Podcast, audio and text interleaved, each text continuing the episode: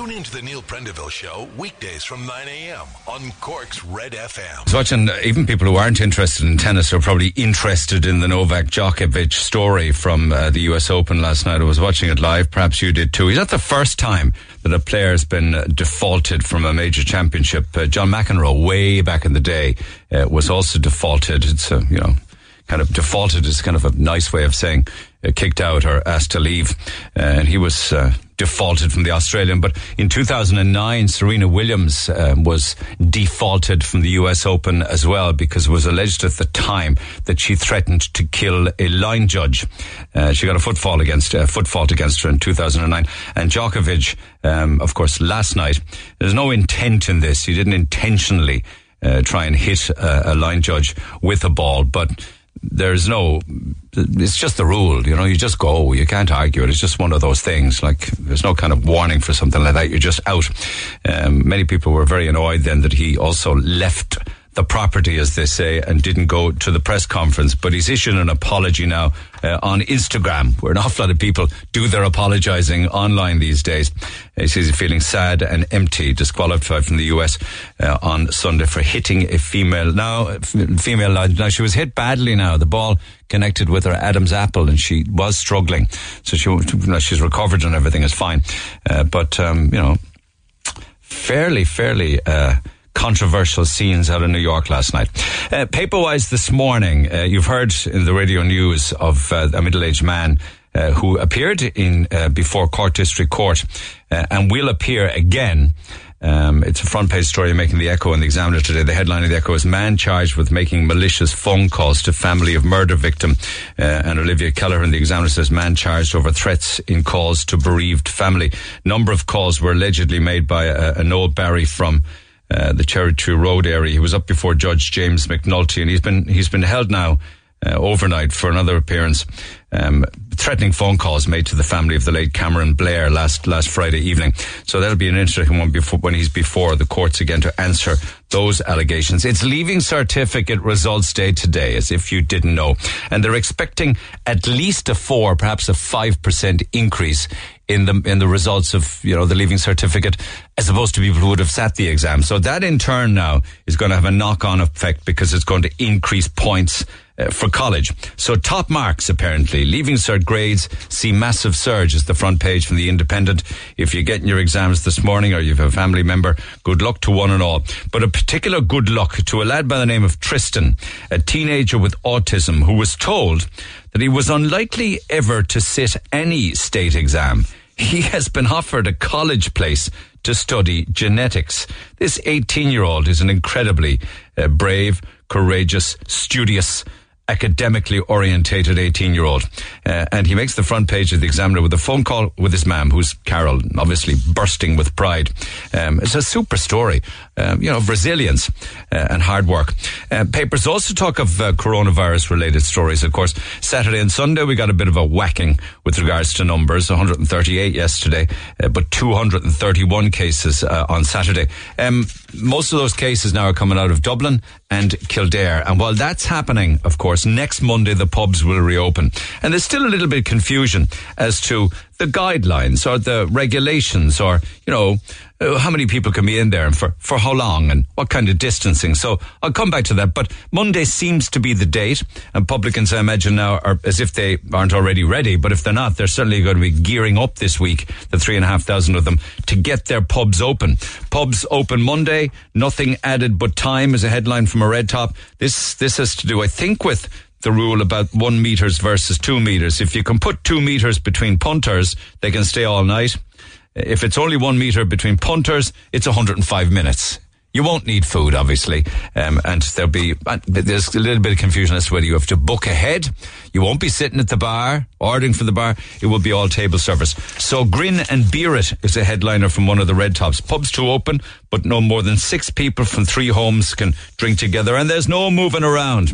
And there's organised queues for the loos as well.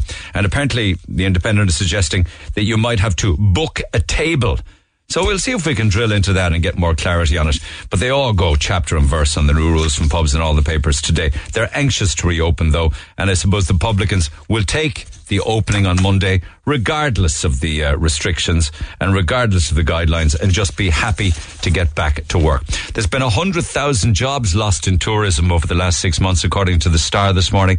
They're quoting the Irish Hotel Federation, uh, and they're saying that with 100,000 jobs gone, there will be at least another 100,000 jobs gone from now on, uh, an extra 100,000 on top of the already lost jobs, because of course, um, we're into September and the schools are back, so hotel bookings will just absolutely fall off a cliff. Papers today talk about uh, an interesting uh, update with regards to the things that people consume at festivals.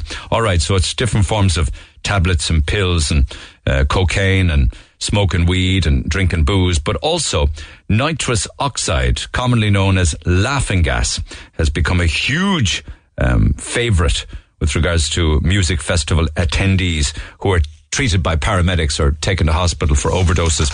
Uh, and that's a story that makes the red tops today. If you're banned from driving because of drink, you're also banned from riding electric scooters, or at least in the UK anyway. Pete Doherty has been banned again. Um, he was banned from driving a motor car. He's now been banned from driving an electric scooter. Apparently, he didn't know that when you're banned from driving a motor car, you're also banned from driving an electric scooter. And everybody's coming back to Coronation Street. By all accounts, all of the stars are getting ready to learn their lines and make it back after a, a long hiatus because of coronavirus. And if you want to know how to make money, it's not in stocks and shares. It's not putting money in the banks. It's buying bottles of whiskey. Apparently, it's a huge money earner liquid gold in them there bottles. And the papers today tell us of a bottle of 1945 whiskey, Macallan Fine and Rare, uh, 1945, sold last week for 52 grand. Uh, and there's loads of different examples of whiskey that's fetching big, big money. If you know what to buy, uh, the Midleton Rare, for instance, is a huge big money earner.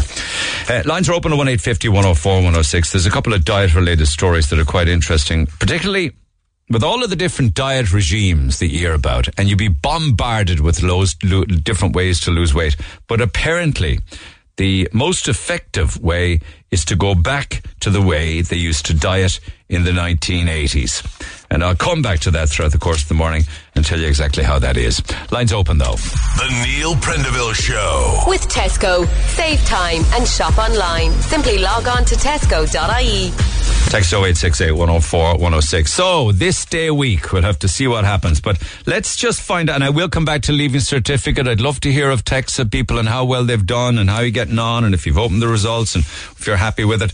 It's very difficult for the media to go out to school these days with physical distancing, but we'll do the best we can for the day that's in it. But um, I was contacted uh, over the weekend um, by uh, Brian Kenny, and he has the Boot House Bar in White's Cross. Um, and that bar has been around since the 1700s. And, and one of my fondest memories is years ago uh, in another world at another time when I worked out and around the uh, the White's Cross area. Um, that's a long, long time ago. I have one memory of what for me was a typical Irish pub. And it was one particular day um, where I went to the boot, boot house bar at Christmas time. I went on my own uh, and I had lunch there. And there was a big roaring fire. And it was all decorated for Christmas. And they did beautiful turkey and ham. And it looked so festive. I almost thought at one stage that I had stepped back in time.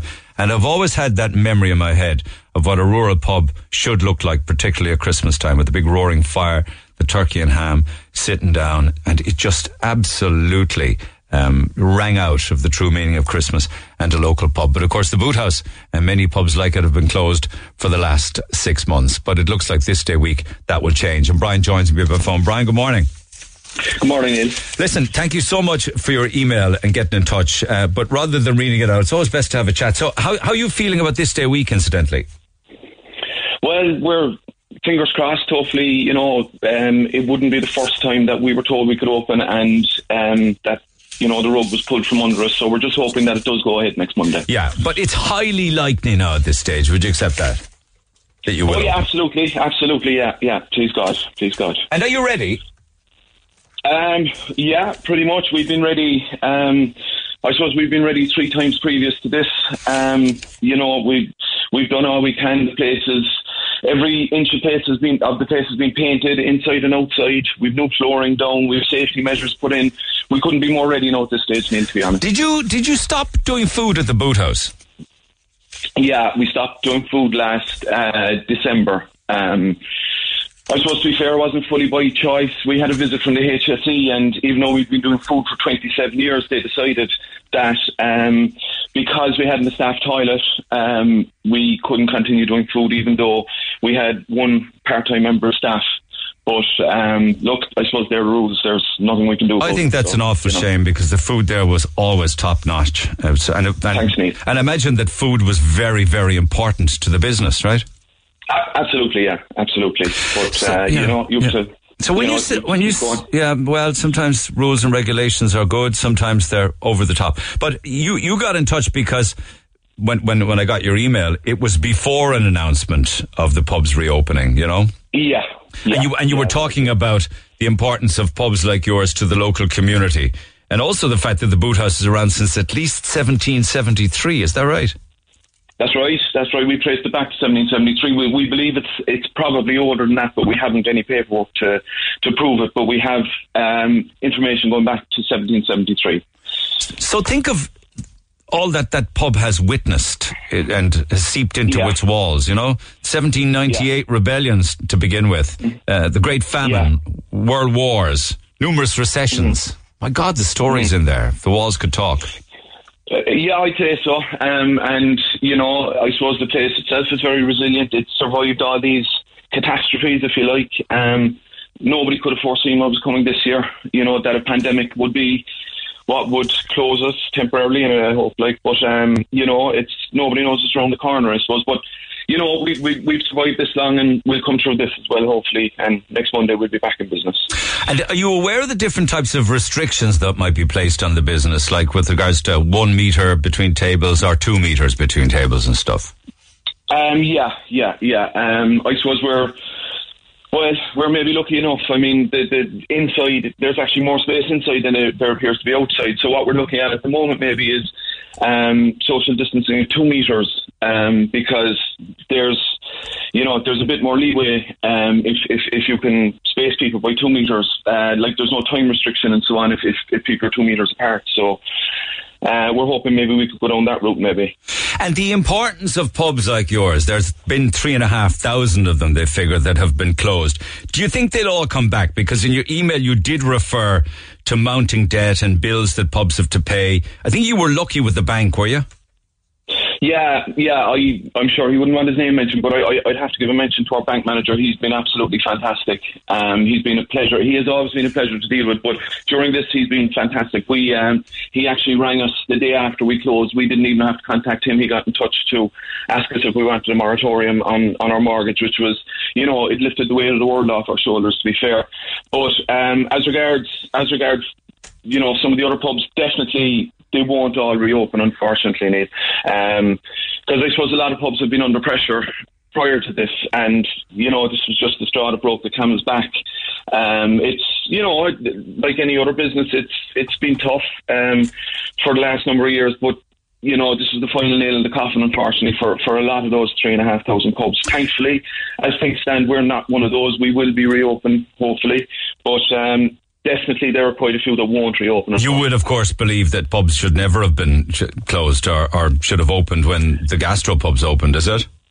Um, yeah, I mean to be fair, like we had no issue with closing. Um, everyone had to do their bit, Yeah. and you know it, it, it, it was and continues to be a very serious situation, obviously.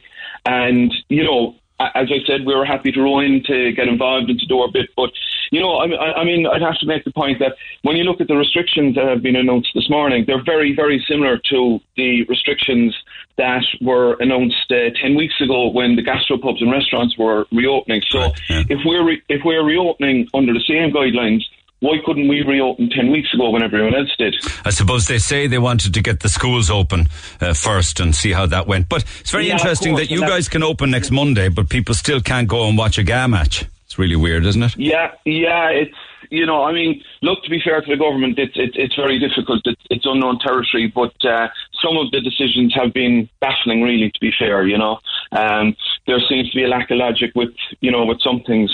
Um, I mean, y- you know, they're they're doing their best, but they haven't always got it right. I suppose to be fair. But your pub would be a rural pub, right? So therefore, you, Very- prob- very so, you yeah. probably would have maybe a section of your clientele would be elderly who would, you know, go to the pub for a lot more than just having a pint or a small one, right? Oh yeah, very much so. Yeah, I mean, um, particularly uh, particularly Sunday night. I mean, the Sunday is an interesting day for us. Normally, we have you know we have a good crowd in the evening. Normally, kind of a younger kind of a crowd. Um, people who would be working we'll say uh, most of them go then between eight and nine o'clock because they're working on a Monday morning. Then after nine, we get the the Sunday night crowd, um, the old fellas as they call themselves in, and you know you, you have the same crowd every Sunday night. Most of them would be retired. They all have their same seats. They all know each other. Um, they're, you know, they're in for a couple of points, but it's not that. It's it's the company and you know the chat and catching up with each other and so on. Um, and you know, I've been in touch with you know several of the lads since we closed. Several of of our customers in general, particularly Sunday night, the older lads, and you know it's very difficult on them. The, a lot of them feel very isolated. And I mean, a Sunday night in the boot house might be their only uh, their only outing in the week That's right. Yeah, and it's, yeah. it's it's it's very hard. You know, they they don't have anything to replace that at the moment. So Yeah, so they, you know, they, they lost that link with the community. On top of that, of course, uh, no weddings, no funerals, no christenings, no birthday parties, nothing like that Yeah. being celebrated in pubs. Do you think that it will go back to the way it was, though? I mean, uh, do you even think that people will be comfortable going back into a pub? It's yeah, it's it's it's a good question, Neil. Yeah, I I I know the friends of mine um, would love to have gone for a few points in the last few weeks since the gastropubs and restaurants reopened, but they just don't feel comfortable or feel safe at the moment. It's uh, it's it's it's a big issue because. You know, I know things have become more relaxed, but COVID is obviously still there. There's there's large numbers of people still getting still getting sick every day. So you know, people are people are still very worried. Um, so it, it, it I think it, eventually the pubs at some stage will go back to where they were, but it's going to be a long, long time. I think, really, to be honest. Okay, but at least this is a, a good day. It's an optimistic day in the sense that a week today, you'll get to Yeah. unlock the front door for the first time in six months, yeah? For yeah, absolutely. It's uh, you know we, we, we take all the good news we can get, and, and this is the best news we've got in a long time. So we're you know we're just bursting. We're ready to go now. Um, it's been a long time. Um, you know, as you know, when when when you're self-employed, you're kind of working all the time. You're you're you rarely have a day off, and unfortunately, we've had uh, 25 weeks off. But How did you, know, fill? How did you fill your time? Do you mind me asking? Just on a personal note. I'm just waiting. well, um, I have I have a dog, Neil, and I'd say six months ago he was probably he was probably about a foot taller than he is now because he he's after three long do- three long walks a day. But um, I look, you, you you do your best, you know, and, and you just you keep going the best you can. So All right. you try and you just try and get into a routine, you know, and just. I thought you, know, might have been. I thought you might have been up looking after the thatch on top of the roof or something like that, No, rethatching the I'm doing a roof. bit of that as well. Not this time, but shortly. It's, uh, There's few enough of those pubs left now. Thatch roof, though. Um, yeah, not so many, not so many, but um, you know, it's um, it's, it's it's a nice feature of the place, and uh, There are still you know, people out there who thatch and repair and renew, do they? Yeah, there, there are. Yeah, yeah, they're they're kind of they're harder to come by, but um, uh, we have, to be fair, we've a very good thatcher who, who does our work for us. He has a waiting list of about three years. So. All right. Well, listen, I'm happy to catch up with you this morning, and maybe we might talk again this time next week and see how things go. All right. Brilliant. Thanks a million, Neil. Thanks Cheers, so Brian. much. All the best. That's Brian Kenny from the Boot House Bar, opening again. I don't think they'd ever been closed between 1773 and last March. So that's uh, an interesting development this morning. This day week, the pubs are open. In spite of that, the vintners uh, are still demonstrating and will demonstrate this morning, I believe, outside uh, Michael McGrath's office and Minister Mike, uh, Simon Coveney's office, I believe. And amongst them will be um, uh, Michael O'Donovan from the vintners. Michael, good morning. Is that Good demonstration Neil. going ahead? Yes, we're just gathering here now in Carrigaline, Neil. Why bother? I mean, you're opening next week. Um, I'm not so sure on that, Neil. Uh, what's been said is that um, they're issuing a roadmap next week. That's not exactly saying that they're going to give us a date uh, to open next week. Um, that could be a date into the future, is what we're um, kind of hearing. And also, there's look, we've been up this road three times before. Uh, when they do give us the date next week, um, you know, there's nothing to say that uh, that that mightn't come true again. So this is why we're going ahead with our demonstration today because uh, we saw. Why then? Why then are all of the newspapers actually stating September fourteenth? Government have, have set next Monday as the day pubs can open under their best case scenario plan. Well, Neil, what they've told us, and look, what we've been led to believe is that the roadmap has been issued next Monday. So I think it's slight confusion. Like if they if they wait till next Monday even and tell us that we can open next Monday, pubs won't be in a position to open next Monday because they won't have stock in. And like, I'm, I'm, fairly confident that no pub is going to order stock this week um, to be opening on Monday in case that roadmap is issued and it says it could be a date into the future.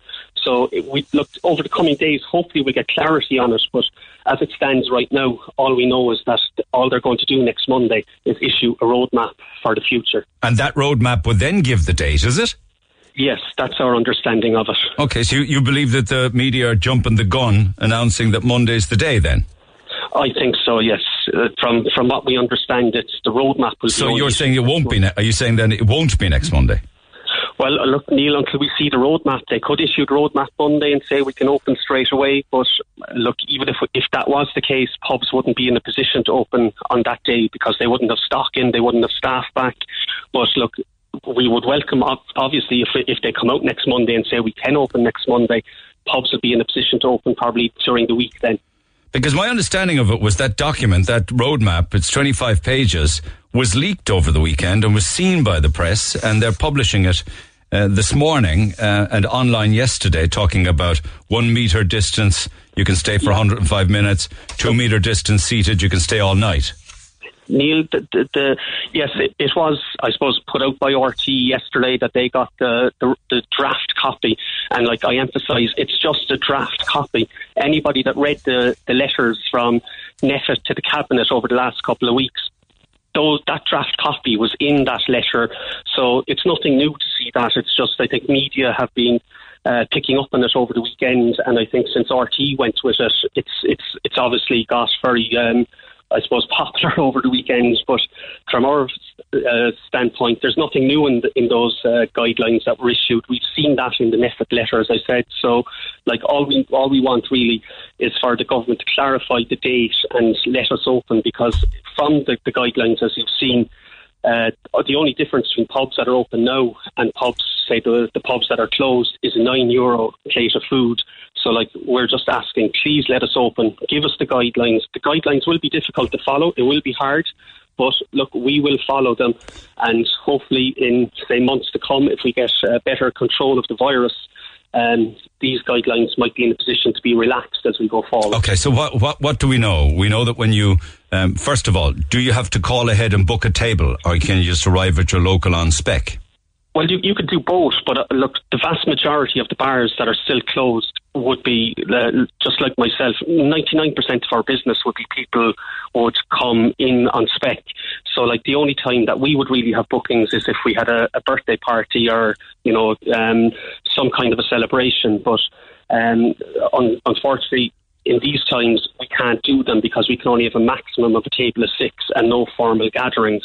So, so like, what would a bigger pub do? Say one of the bigger pubs. Actually, the bigger ones are probably open, to be quite honest with you, because they're by and large doing food, right? Yeah, and they all have reservation systems, the vast majority of them, so they're they're well okay. able to to follow it. It's the pubs that are closed wouldn't have those reservation systems, so we will have to record the, the people um, for contact tracing when they come in, hold it for 28 days. Which look, there's a lot of administration involved in that. But look, we said give us the guidelines and we will open and look, we will follow them. So that's all we're asking for is uh, for, I suppose, the, the Department of Health to really issue these guidelines. Okay, but just let's look at them because if if they've been leaked, they've been leaked. So you take the name and telephone number of the person coming in, no difference there to the gastropubs. There would be a strict queuing system for toilets. Um, and a limited number of people in there at any one time for distancing. So that might need a staff member. Uh, separation of two meters between tables would mean that people could stay all night. Um, if it was one meter, then it's 105. No more than six people to any one table mustn't be from more than three different households. That your understanding of it? Only table yes. service, no standing at the bar, no going up to the bar to order. Yes, that, that's that's similar to what's there at present yeah. for the bars that, that are operating, Neil. So no late uh, bars. Everyone has to be out for eleven thirty. I think is it? Yes, that's in the in the draft proposals. And look, as I emphasise, Neil, these are the draft proposals uh, by the time they're published, as we, I suppose, saw with the original guidelines, things changed. So, like, um, it's very possible that the department or NPHET could change things in these guidelines because these are the ones that have been, Okay. I suppose, in that NPHET letter, for, as I said, for the last number. So you're very, very cautious about the, the, the date or the time. But you're in a much better situation than you were a few weeks ago when the story was knocking around that the pubs wouldn't be open until next year. Oh, absolutely, Neil. Look, we look we're we're taking baby steps at the moment, and look, hopefully next Monday, when this roadmap is issued, we'll get, I suppose, an even better picture of what's happening. But look, until next Monday, we're we're still living in un- uncertainty. So that's why we just need to, I suppose, our members are frustrated at this stage because. Uh, at the end of the month, for a lot of them, is going to be a serious problem when the moratorium on the banks ends. Because, look, most of the bars that are closed are family bars. There's mortgages involved uh, with people, so there's a lot of stress at the moment with the uncertainty of what's happening. And we're just asking the government, please, to give us some clarity in, in regard of all of this. Okay, so cautious optimism then, because you're not sold on next Monday being opening day. Um, what, what, you know, I know that you're you're protesting or demonstrating outside Michael McGrath and Simon Coveney's offices. Are they inside, or are you expecting to meet them? Um, well, look, we just found out uh, over the weekend that unfortunately Michael McGrath is in Dublin today, but his brother Seamus will be there. Um, so we have letters for both offices to hand in on behalf of the, I suppose, number one, the publicans here in Cork, but I suppose even on behalf of the publicans nationally. But um, uh, we, we, we hope that Minister Coveney will be in his office this morning. Okay, and what and what is that letter saying? Uh, let us open. We're responsible people. Uh, we can do the right thing. Is it? Absolutely. Yes. Okay. Okay. Okay. All right. Stay in touch. Much obliged, Michael, as always. I'll, I'll let you get back to it. Appreciate it as always. Michael O'Donovan, uh, Cork City Vintners Federation officer and himself uh, a publican at the Castle Inn on the South Main Street. Text 0868 104 106. Back after the break. Talk to Neil Prendeville now. 1851 04 106. Red FM. So, an ever evolving story, in spite of what you see in the papers this morning, the vintners are saying, yeah, Monday they may issue guidelines, but they don't think they'll be opening on Monday unless there is some additional announcement made in the coming days, because pubs will need time to order in stock and what have you. But at least we keep moving on this roadmap through COVID 19 and the coronavirus. And today, for many thousands, is leaving certificate results day. They never got to sit the exam. Many of them were whipped out of school way back in March. They didn't have their exams. They didn't have their debs. They didn't have to, didn't have an opportunity to say goodbye. And this morning, of course, was the day uh, that they were, uh, some not necessarily looking forward to because it's a very, very worrying day and you'll have a sleepless night before it. That's for sure. Uh, let's see how Katie got on. Katie, good morning. Morning. How are you?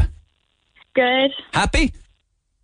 Uh, yeah, very happy actually. They're saying that, um, that results were marked up.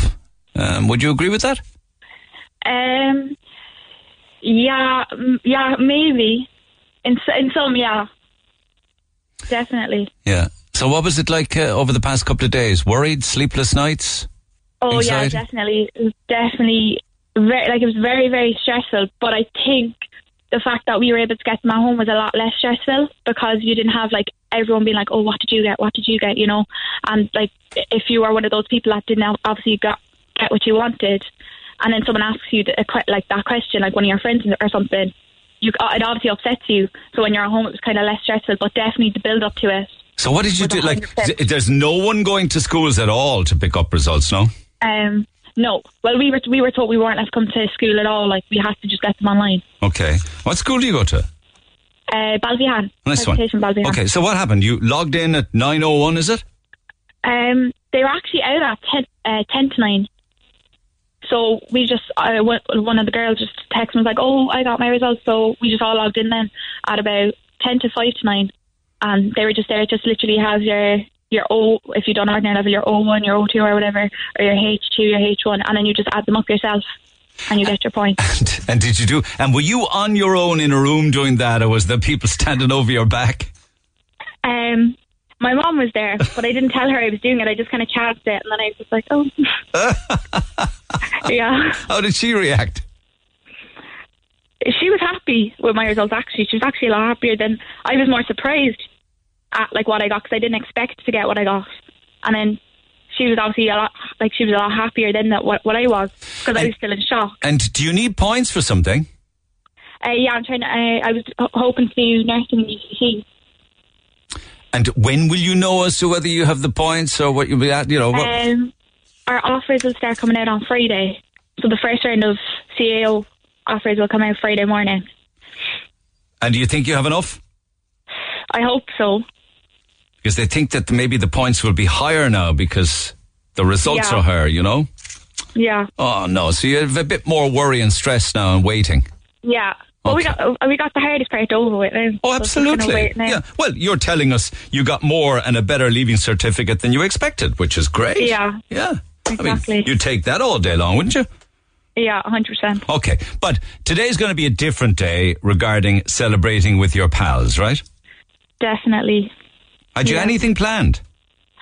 Uh, we actually had a a pub in town booked. We booked it a couple of weeks back because my year is fairly small. So we were we just said, oh, because we're small enough, we'd be able to kind of obviously not sit together somewhere, but we'd be able to kind of book a few tables somewhere so we're all in one area, you yeah, know. yeah, yeah. Six I- at each had- table. Yeah, yeah. Yeah, Bit yeah. of food. So we had um we had a, a pub booked in town, um, and they took our booking for Monday night. Yeah. What pub was that? Um, uh, the Woolshed. The Woolshed. Okay, I know it. Yeah. yeah, I know it. Um, so we had that pub booked, and um, we uh, booked it. Whatever it was fine. The com- the we all paid it like the people that booked the tables paid a twelve euro deposit. Mm. But then they rang two days later and said that they weren't open on Mondays, which I thought was kind of weird because I said, "Oh, if they're not open on a Monday, why would you take bookings for tables on a Monday? Mm. If you work somewhere, you know the days you work. You mm. know your opening hours, your closing hours. So why take a booking for a Monday if you're not open on a Monday?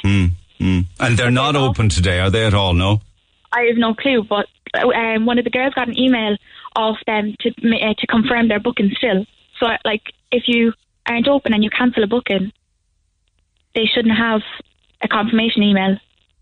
Well, I think it'll be it'll be very very strange if they cancel leaving certificate bookings and they're open today. But we'll have to find out whether they are or not. Yeah. Like last Well, Friday, I was talking with students who had booked Reardons, and Reardons were coming Yeah. back to the many of them saying, I, "I know that it can be a messy night. Do you think? Do you think with COVID and a messy night and leaving cert results is a good enough reason?"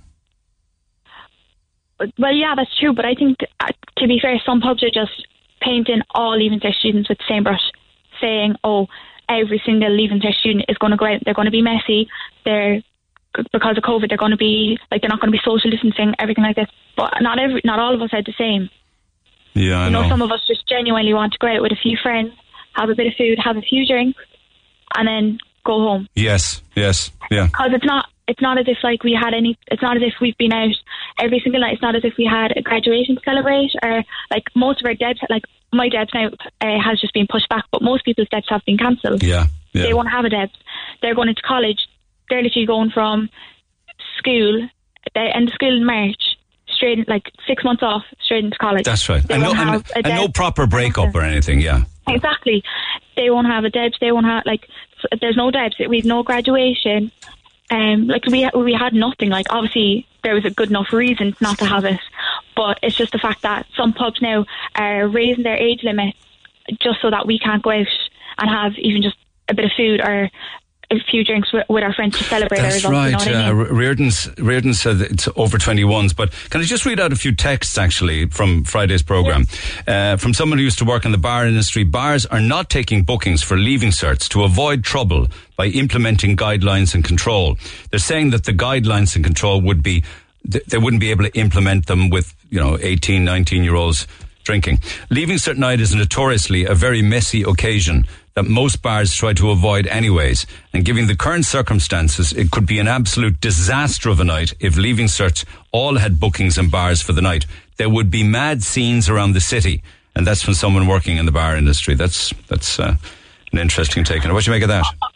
I can see where they're coming from, but as I said, they're just painting all leaving cert students with the same brush, and especially like I think because of COVID, I think more people are kind of becoming aware that oh, you can't be messy. Like you, when someone tells you to leave, like when your time limit is up, like you have to leave. You know, it's just part. Like I think even like all like me and all my friends and like people that I know, like we're all we're all scared. Like obviously, as everyone else, like you al- always have that fear going out, like of like even even if you're just going out for food, like oh, someone in here might have it, someone in here might get it. I know, but not all, not you're going out everybody's like that though. Even not everyone of your generation yeah, is like everyone, that. Yeah. Not everyone is, but you know, you can't like you can't kind of say, oh, uh, all even say students are going out. It's going to be so messy, you know, that type of way. Because some people are genuinely just going out. Do you think to that tonight? like, yeah, yeah, celebrate their friends. Yeah, and do it and do it responsibly. Do you think that tonight then there'll be an awful lot of big house parties instead? To be honest, like I can see there being a few, but I think more people are kind of urgent to go out than to stay in a house. So what are you going to do when your buddies tonight? Um, we have a a pub book for six o'clock. And do you have Um, an hour? And, do you have 105 minutes there? Is it? Yeah, I think it's yeah, 105 minutes, and then after that, I think we're just going to end up going home. We have like most pubs are walk-ins. We could like we could try go to a walk-in, but if but they take us or not, we don't know. Yeah. So it's just kind of a risk we take, and if not, we're just going to all end up going home. Mind you, if you go into the one you're going into for 105 minutes, you have to have a meal. And then if you go and try and do a walk in somewhere else, you'll have to have another meal. Exactly. Mind you, people are ordering the food and not eating it, you know, that kind of thing. Yeah.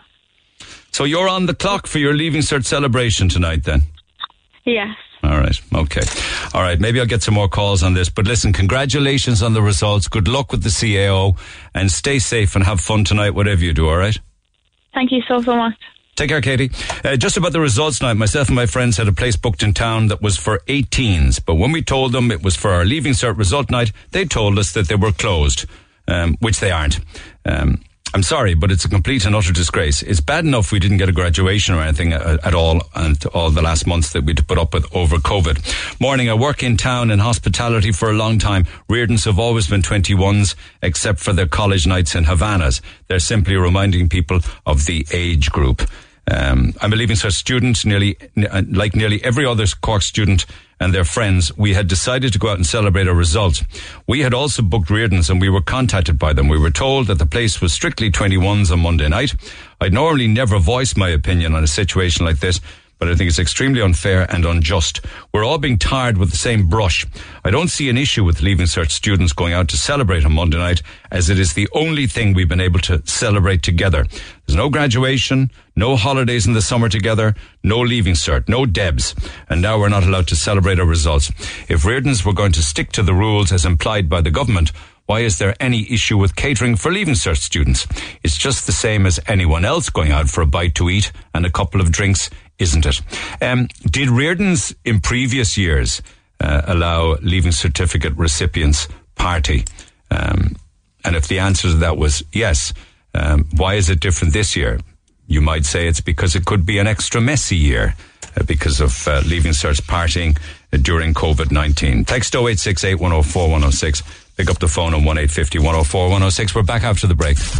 Call the Neil Prendeville Show now. 1850 104 106. Red FM. So the new drink and food regulation that everybody got up in arms about last week, so that's completely useless now. If when the pubs reopen just to serve drink, why would they still need to be taking details of what people ordered in a restaurant and keep it in file with your name and your uh, mobile number? So uh, things are changing very, very quickly. When the pubs open for drink, regulations regarding what you eat and keeping your details. So that's not needed anymore. Talk about things, um, you know, um, changing so quickly. I've now been told by um, there's a, per, a, student that was due on this morning who says uh, I was due to be on with you this morning regarding Reardon's regarding Reardon's cancellation of bookings for the Leaving Cert, but. Now things have changed and Reardons have decided to open upstairs for Leaving Cert students and we managed to grab an upstairs table. So there's no need for me to come on and fight my case on the air, but I'd appreciate if you could uh, give us a shout out to St. Patrick's girls who got fantastic Leaving Cert results this morning. So well done to all who got their Leaving Certificate results and well done to you girls if you managed to nab a table upstairs in Reardon's. They had a bit of a policy change of heart.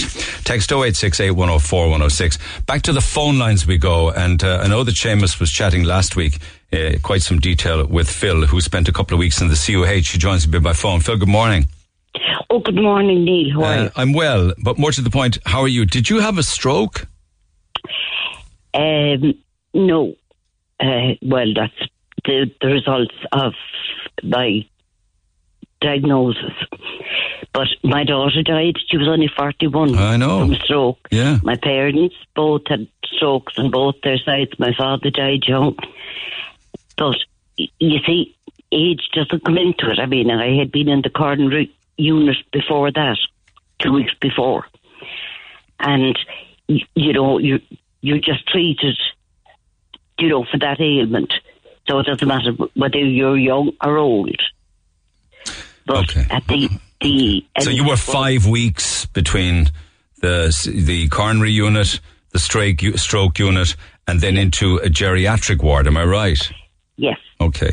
And and that's right. your worry and your upset has to do with the geriatric ward. Yes. Okay. So talk talk us through that. Now, um, I can only speak for what I saw, Neil, in the ward I was in, which was 1A. And I was transferred there, um, oh, um, the night before I came home. Uh, I wouldn't have stayed there another night anyway. Would you not? Why? No, oh, absolutely. No. I was put into this ward, or room, sorry. Uh, and the first thing I got was the smell.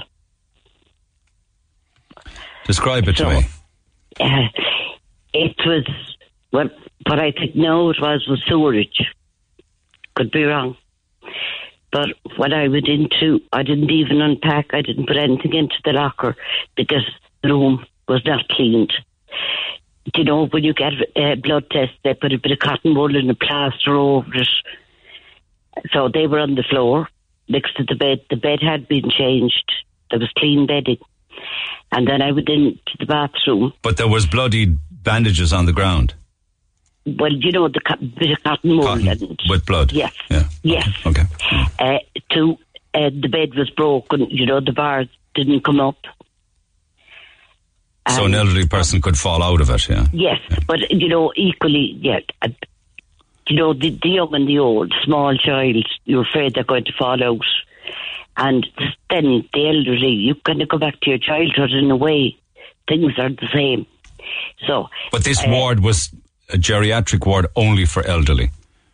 yes. Okay. Okay. And it was, I, well, where I was, was, um, I only met females, so I don't know if it was mixed or not, Neil. Okay. Okay. But yeah, I went into the shower.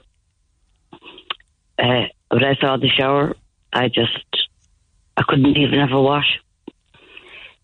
No, I had a, I had a shower before I left the other place, but I was in the stroke unit, so Yeah. you know I was team. But first thing that I saw was ring to kill under the sink. You know, mice or rats or whatever, which I understand, but I didn't think it should have been so visible.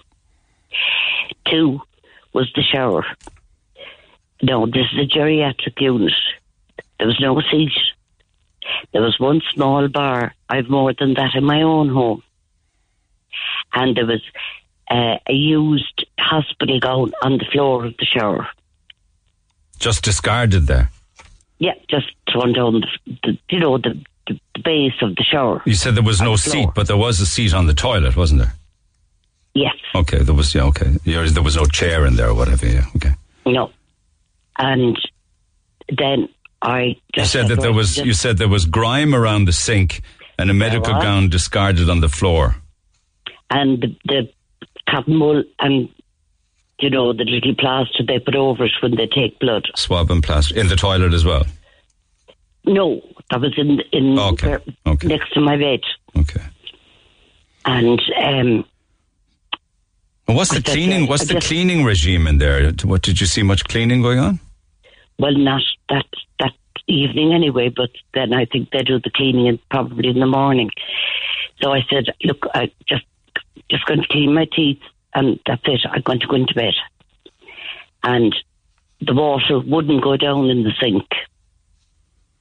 So the sink was probably half full by the time I finished cleaning my teeth. Would wouldn't be that long. Blocked sink. Okay. So yes, and that's where I think the smell that I got was coming from. No, I'm not a fussy person at all. I take everything as it comes, you know, whatever. But they talk about the coronavirus and this, and we have to wash our hands and wash them and wash them. And still, I'm inside the hospital, and this is what's happening. And How do you know? How do you know that the same mop was used to wash the shower units as the floor in the ward? Yes, I did. Did you see? the Well, following morning, um, this um, boy, well, man, came in and he just put the mop round the floor, you know, inside the door, and then he went into the shower and he poured some liquid, it's probably disinfectant or something, and then he put that mop into the shower and just two or three swipes, and that was how the shower was cleaned. I mean, and I'm you know, I just wouldn't, uh, I wouldn't have that in my own home for heaven's sake. And it's, you know, only me here. well, I'd be very, very worried if you found it to be dirty or unhygienic because we hear of people picking up hospital bugs and MRSA and certainly the elderly. I'm going to come back after 10 with you, Phil, because I want to just pick up on some of the treatment that you observe with regards to fellow patients, okay? Yes. Okay, I thank you for that. uh, this is what I want to talk about. I'll get to that just after 10. Thanks for that. We'll pick up the conversation then. The Neil Prendeville Show. With Tesco. Save time and shop online. Simply log on to tesco.ie. Okay, with regards to the story of Novak Djokovic being defaulted from the US Open uh, for hitting a ball, um, it wasn't intentional. It hit a line judge. Um, and I said that it hit her in the Adam's apple. I have been told by numerous texts this morning that that is incorrect because women do not have an Adam's apple. Imagine that. I mean, two different designs for that part of the body uh, for men and women. No Adam's apple. So my apologies. I should have said that he hit her. He hit her with the ball in the throat. If it had been a man, it would have been where the Adam's apple is, and the woman the same area. So happy to clarify that. Text 0868 104 106. We need to keep things straight. All right. Um, anyway, I uh, just paused my conversation with Phil just before 10 and she joins me again uh, by phone. Um, she stayed one night in the geriatric ward and signed herself out. So Phil, okay, you there? I am Neil, yes. Okay. I actually didn't sign myself out. But the, a doctor came to me because I was moved from that single ward across a six bed ward. Probably because I, I actually didn't complain, but I just asked for an antihistamine, which I take every night because I have sinus problem and I have hay fever. Mm-hmm. And I was told I wasn't allowed to get that. But I said I've been using that like for 40 years or more. 13, it's only 10 milligrams. And no, wasn't allowed. Okay, well, I, I won't get into that if you don't mind, because I don't know what the the medical protocol was with regards to your case in the hospital. But but you did just stay the one night there. Oh, yes, because uh, the following afternoon a doctor came in, lady doctor, and the usual, you know, the same day, because I was moved six times in nine days. Now, the treatment I got everywhere else, I couldn't fault the CUH. The food, the nurses, it was absolutely fantastic. I was giving them, oh, better than a five star hotel, better than a seven star hotel. It was just going up and up porters and everything that had to take it out, you know, for procedures. But the it changed dramatically in the geriatric ward, did it not? Oh, oh, absolutely. And- was, I thought I was in a different world. And and tell me uh, tell me about you what you saw with regards to some these. This was a female ward where you observed some of the other patients. Yes. Uh, one f- lady kept going in and out to the toilet. Do you want to go and feed that dog? No, he, he always barks if you're on the phone. It? And um, and she had a hospital gown on her, which you know is open at the back. This is one particular elderly patient. Yes. Well, this is only one of many. And, you know, I, of course I didn't approach her and talk about that, but she was in a nappy for a reason. She was obviously afraid to go in her nappy. And then she was crying, and I went over and because I would kind of be an upbeat person, and I'd make jokes and try and you know make light of things. And I said, "What's the matter with you?" So she was after having a gastroscopy, and I had a few. I know what they're like. They're grand. And she said, So There's a tube down the throat, right? Yes, Okay. it is, yes. Okay. Down into your stomach. And she said, I felt everything. She said, I cried through the whole procedure. But I said, they, you know, you have a line in your hand, in your arm. And I said, they give you something, it's not a, an anesthetic, but it's a kind of forget me thing, you know? Yeah. Because the procedure probably only lasts maybe, I don't know, three or four or five minutes. And she cried the whole out of it because she felt everything. She cried from pain because she felt she wasn't properly sedated, is it? Yes. Okay. Okay. And I asked her, I said, but you didn't they put something into the. li-" Well, she said, they said they did, which maybe they did, but obviously it wasn't enough because this lady couldn't swallow, but you have to swallow the tube. And she said it was horrendous. And she was crying. And I said, but you should have told them to stop. Oh, she said, you couldn't. You can't say anything. And everything then would go quiet. Another lady at the far end, very. Well, she looked about a 100 to me. Maybe she was less. But frail and just everything. So uh, she was trying to get out of the bed. And this male nurse came in. Don't you get out of that bed. And she said, I have to go to the toilet. He said, I'll bring in a commode. So he brought in the commode. He went out the door. He came in. Are you ready? Are you ready? And she was saying no. So she didn't even have a chance to go kneel. And But a curtain was a curtain was pulled around that elderly lady, yeah. Yes, it was. Yeah. It was. Yes. Yeah. And then another lady, same, um, very frail looking, and uh, her lunch came, and obviously she wasn't able to feed herself. Was she trying to feed herself, this elderly lady? She was. And she and, couldn't. and why couldn't hand she? wouldn't get to her mouth, you know. So I don't know, Neil. But um, this nurse came in again and he said, Oh, she, you don't have to eat anything.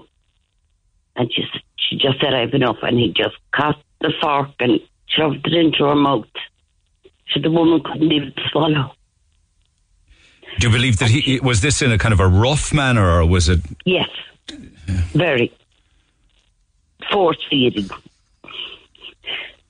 Uh, and she said, No, I've enough. So the woman. And when she when she said I have enough, did he stop then? He did. He said, Grand, he just took the plate and out the door. And, you know, there was just. Well, you said for, you that said that what you witnessed was force fed by. Uh, Yes. Yes, that, well, that's what I'd call it. Okay. I mean, somebody tried to, it's like trying to do baby. You know, you have to give them tiny little bits at the time.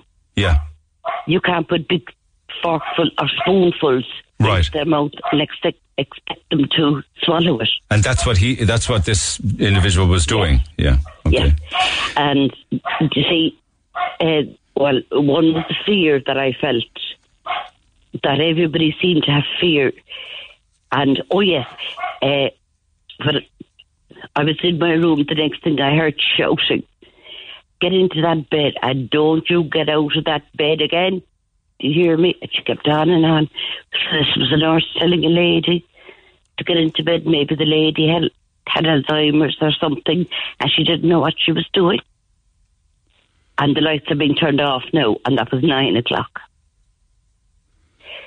So the shouting, and then just opposite when I was in the first room, uh, the tablets were falling, picked up, put into the little con- plastic containers off the floor. Uh, Ah, probably wait, wait a second, wait a second. Wait a second. Somebody dropped, ta- Tablets on the floor. Yes, picked them up again, and put them back into the little cups yes, f- to give to people in Yes. bed from the floor. yes. You saw that. I saw it, and I tell anyone, anybody that knows me, I don't tell lies about things. I hate bringing this up because the treatment I had got prior to that, I couldn't praise the UAH. They were in, that was in different areas of the CUH, and that was there. None. We, we were very clear that none of that was an issue. Your observations were in the geriatric ward where you saw a nurse pick the tab- tablets off Yeah. the floor and put them in the mouth of a geriatric in, patient. You know, the little um, plastic containers Yeah. with the tablets in. They're tiny little plastic cups, yeah. Yes, yeah. exactly. And And I just thought that was all. I I didn't say anything because I was absolutely I was afraid, and I wouldn't be that kind of a person. You know, I would speak up, but I just felt so uncomfortable. I didn't know what was happening to me. The next day, I just said when that doctor came in, I said I'm going home. Oh, she said no, you have to be discharged. Well, I said I'm not going to spend another night here. And that's it. So I had to wait for the physiotherapist to come in. did you tell them why you wouldn't spend another night there? I did. What did you say? it. Did you say, I won't spend another night here because the way they treat the patients? Yes, I did. Right. And prior to that, when I asked for the antihistamine, which I couldn't get, and you know, fine, uh, the next thing there was a doctor came in. So he was obviously an intern, you know, doing the night shift. And um, he said, no, that's classed as a sleeping tablet, and we don't give sleeping tablets. I said, I'm taking that, I said, for probably 40 years. Okay.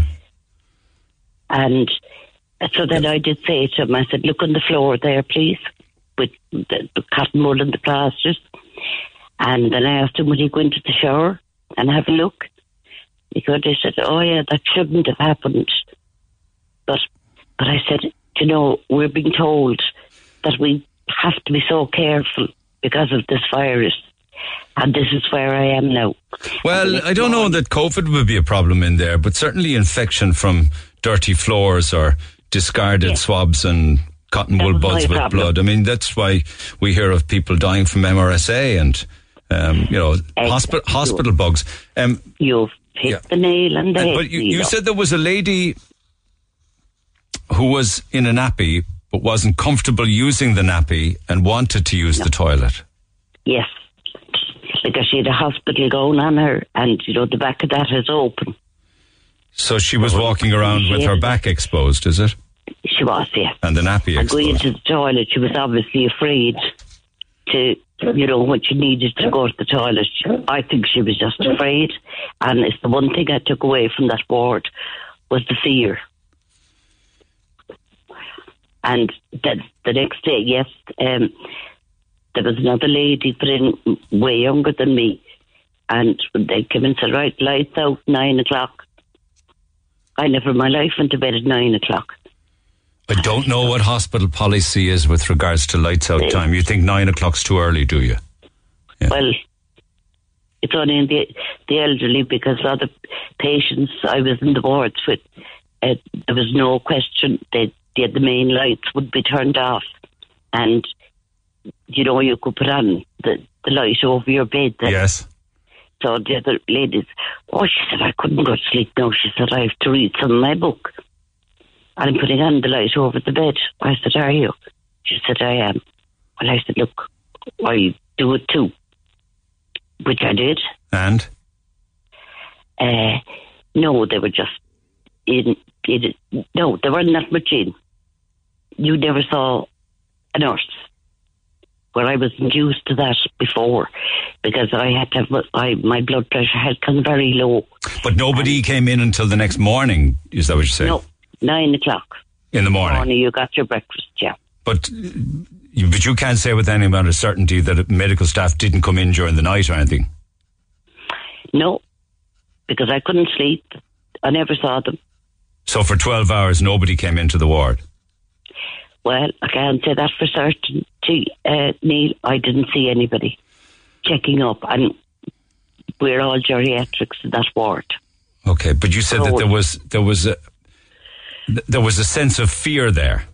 Yes, that's the first thing I felt, and the people because I would I was mobile and I could go around to the beds, and you know if I saw somebody upset, one lady was putting her hand up. Um, you know she wanted to be changed, and yes, I went out and I said, "There's a lady up there." I said she needs to be changed, and male nurse again came in. Oh my God, it was just. I, he did pull the curtain around her bed, but the way he spoke to her was dreadful. You're very upset by this still. Oh yeah, I'm out over a week. I can't eat and I can't sleep because I can't get that out of my head. Because I always loved old people. Well, in my day they were 50, 60 would be old, but because they had lovely stories to tell. And yeah, I always had a thing about especially elderly people. They have such lovely stories they could tell you. And I, but maybe because there's no visitors allowed, their families didn't know what was going on with their elderly mother. I don't know. So there, that answers the question I was going to ask. During all of this, there was no family members calling in to visit their their parent. Okay. No, not in that ward. And when the lady, Yeah. when the elderly lady put her hand up to be changed, you say the way he spoke to her. How, how did he speak to her? Did you hear? He, well, no, he just he was always kind of running, you know, as if he was doing a hundred things at the one time, and he just, you know, he didn't give her any time. He made her feel like that she was a nuisance. I know. suppose.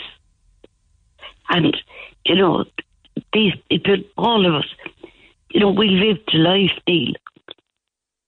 And why should we be treated like this now? It was the worst experience I've ever had. And I will never, ever, ever again go into hospital. I don't care what's wrong with me. I just sit on my chair, my sofa, and I could die and I'd be happy because I couldn't ever again. Because I know where I'll be put into that ward and I will never again go back. And my daughter will be dead 11 years now at Christmas. And my life fell apart, still is. And I was, one night I was just thinking and thinking, and I said, Do you know something? Sarah won't have any more pain. She won't have to get old and be treated like that. So she's in a far better place. Than you would be in the years to come if you were one of the Oh. women in the geriatric Yes. ward. and that's where I will be going now the next time. Um, you know, I could have a fall, just something simple happened to me. What do yeah? What what what and- about what about somebody listening to your conversation with me now who has a parent in that ward? Should they be alarmed? Oh, sacred heart, I didn't mean to do that at all. No. No, you didn't. I'm not. And no, I'm not saying that. Pe- people need to know, and, and thank you for for alerting us to it. they, But they do. I wonder. Yeah, that that's what I wonder now. Do you know, is it because there's no visitors that the nurse, so-called nurses, that I I did hear as well since, because I'm still in contact with some people that I met, and uh, they said, "Oh God, one A, don't go there."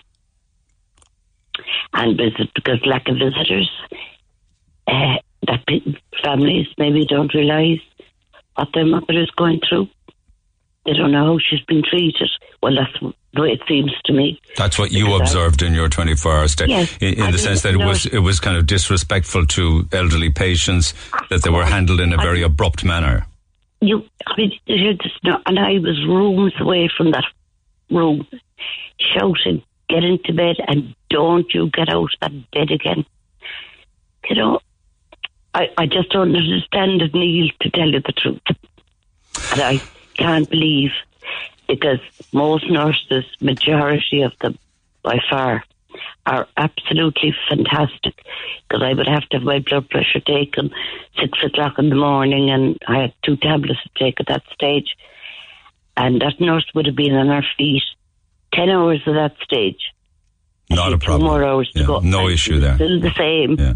as she was Yeah. in the, you know, pleasant and nice, and you know, obviously just on the, the small light. I understand, but, but again, we are, you know, that that's fantastic. Your treatment in other parts of the hospital, well done to all concerned. But in the geriatric ward, did, did, you feel as if um, that the, they were a nuisance. a nuisance to the staff? Yeah. there? and that's what I feel. The other, they were, they were so afraid. And I said, but you should say that. Oh no, we can't, we can't. And they whisper then.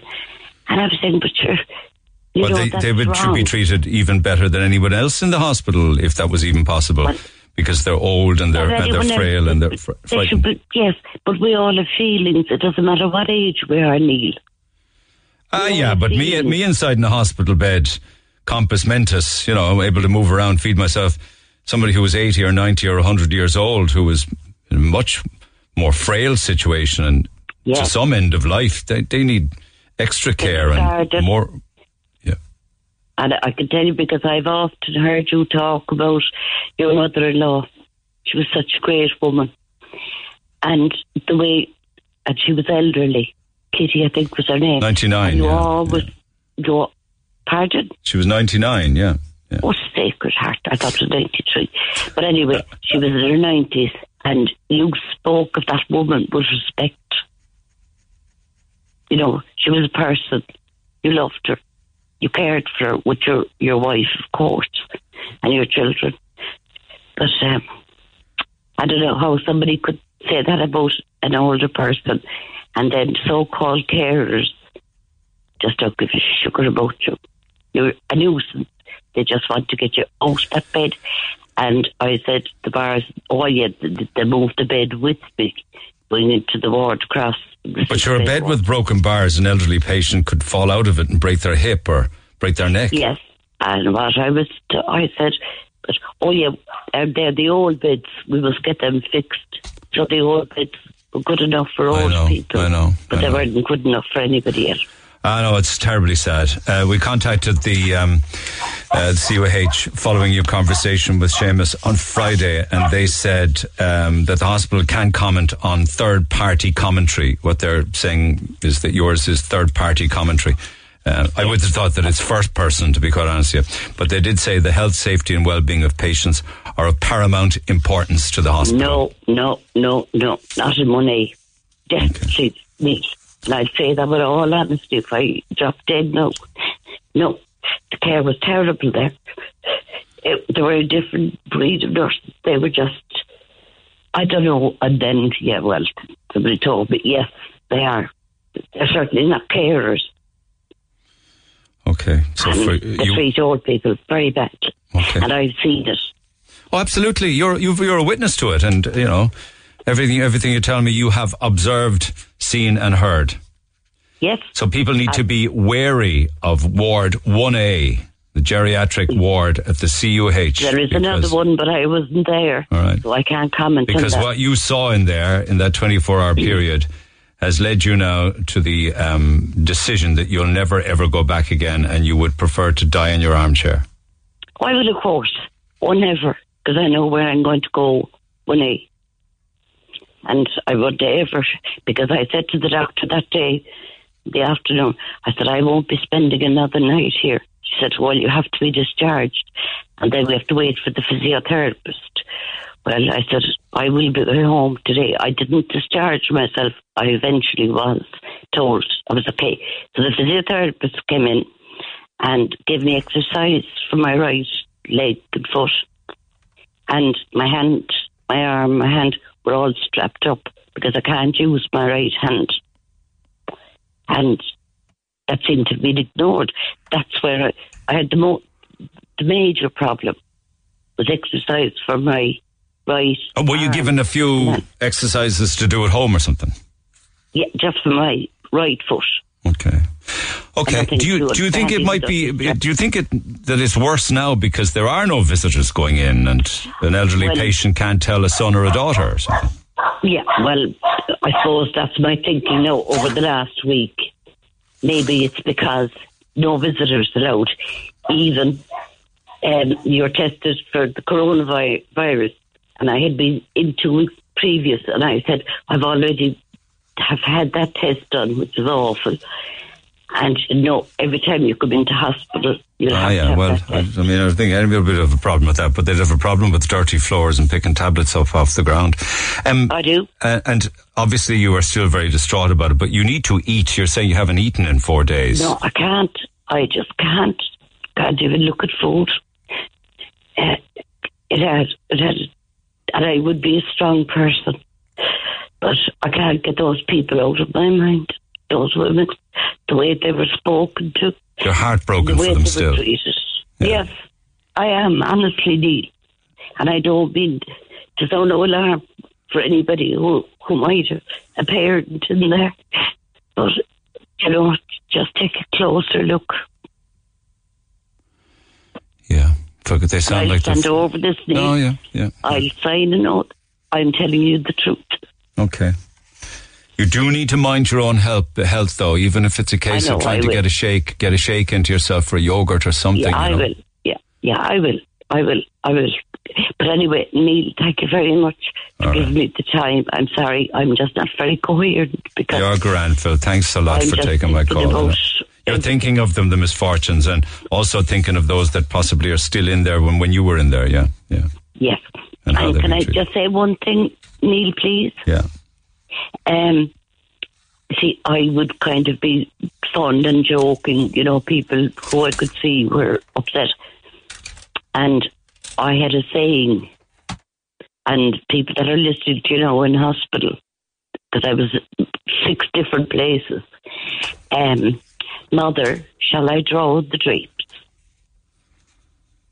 And people listening now to your program this morning will laugh at that because there is a reason for it. Okay.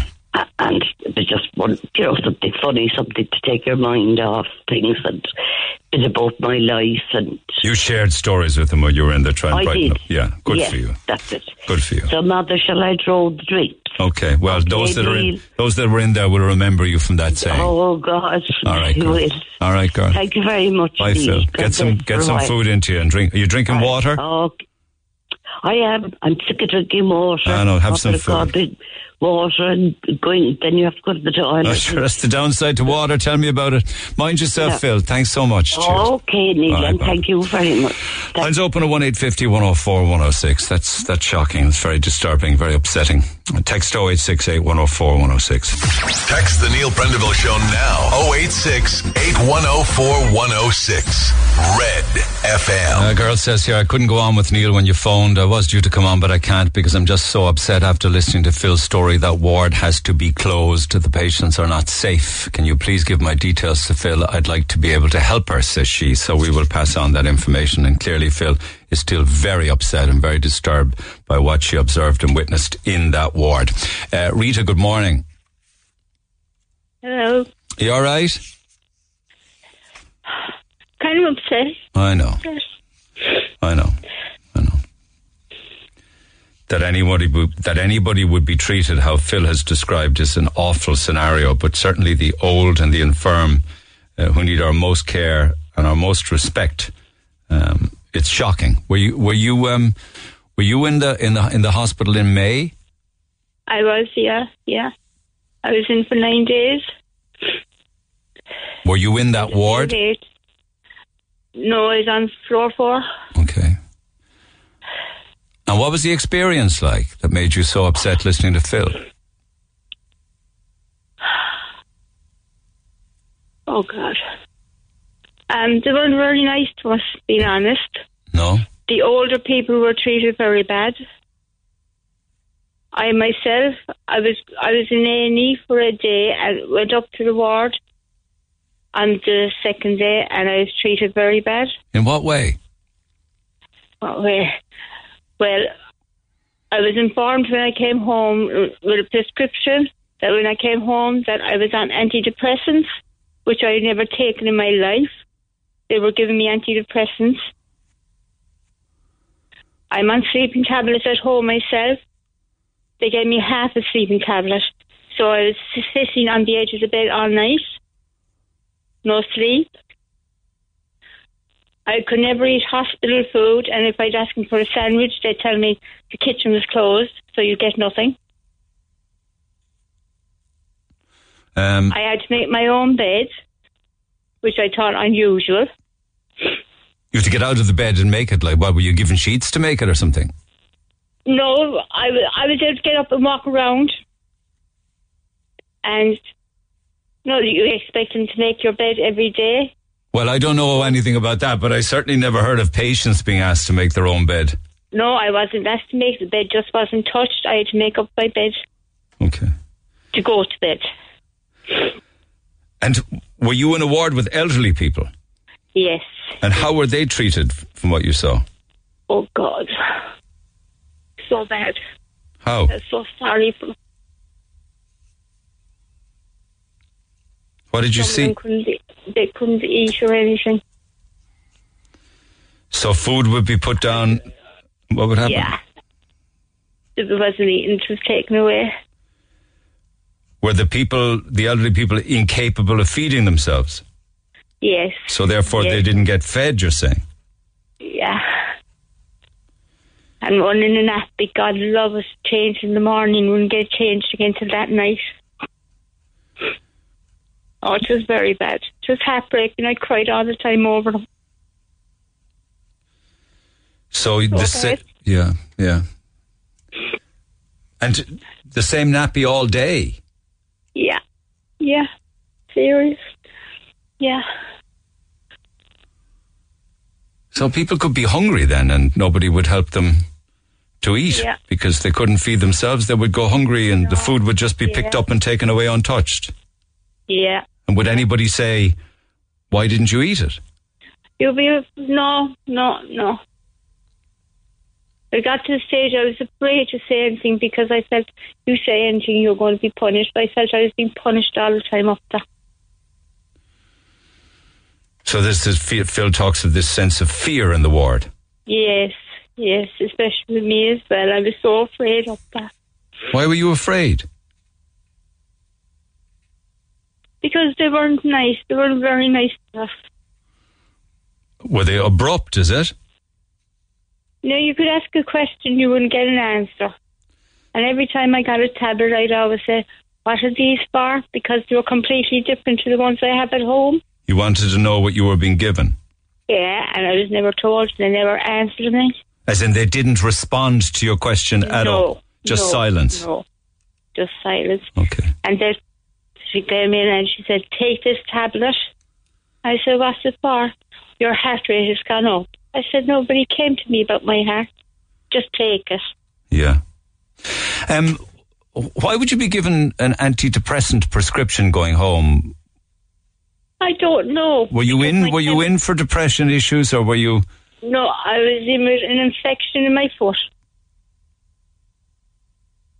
And why? were- Like, what was the antidepressant? Do you know? I know the name of it, yeah. And what was it? But my, my chemist didn't even hear of it. They knew nothing about it. Trazolum. Trazolam. Trazolum, yeah. Is that an antidepressant? Antidepressants.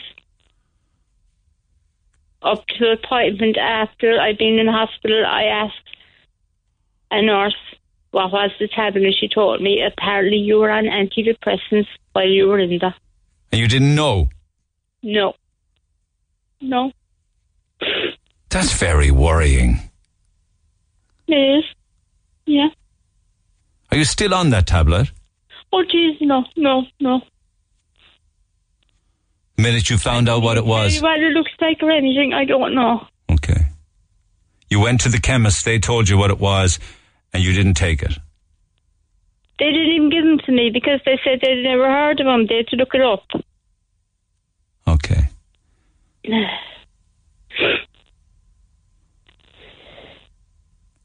Honestly, it was so bad up there. And then they stopped talking to me. And in the end, I just told them, uh, what kind of farm do I need? I'm getting out of here. I told them I was walking out. You see, this would be very upsetting for other staff members of the CUH in different wards. This would be, I'm talking about nurses, orderlies, porters, doctors, those that are really, really kind to patients, you know. We often hear of, you know, the nurses couldn't have been nicer. So it's very upsetting for oh, them when they hear stories then of specific wards where they aren't kind. No, they weren't kind. And would there ever be any conversations between the staff, you know, given the time of day or having a chat with the elderly people? No. Okay. Nothing like that. Okay. Did you feel And as the if other lady was on about stuff being thrown on the floor, the dirt on the floor, and this ward was desperate.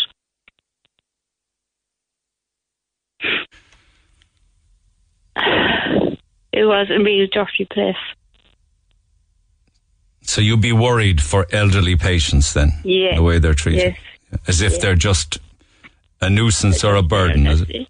Yeah, Okay. yeah. Okay.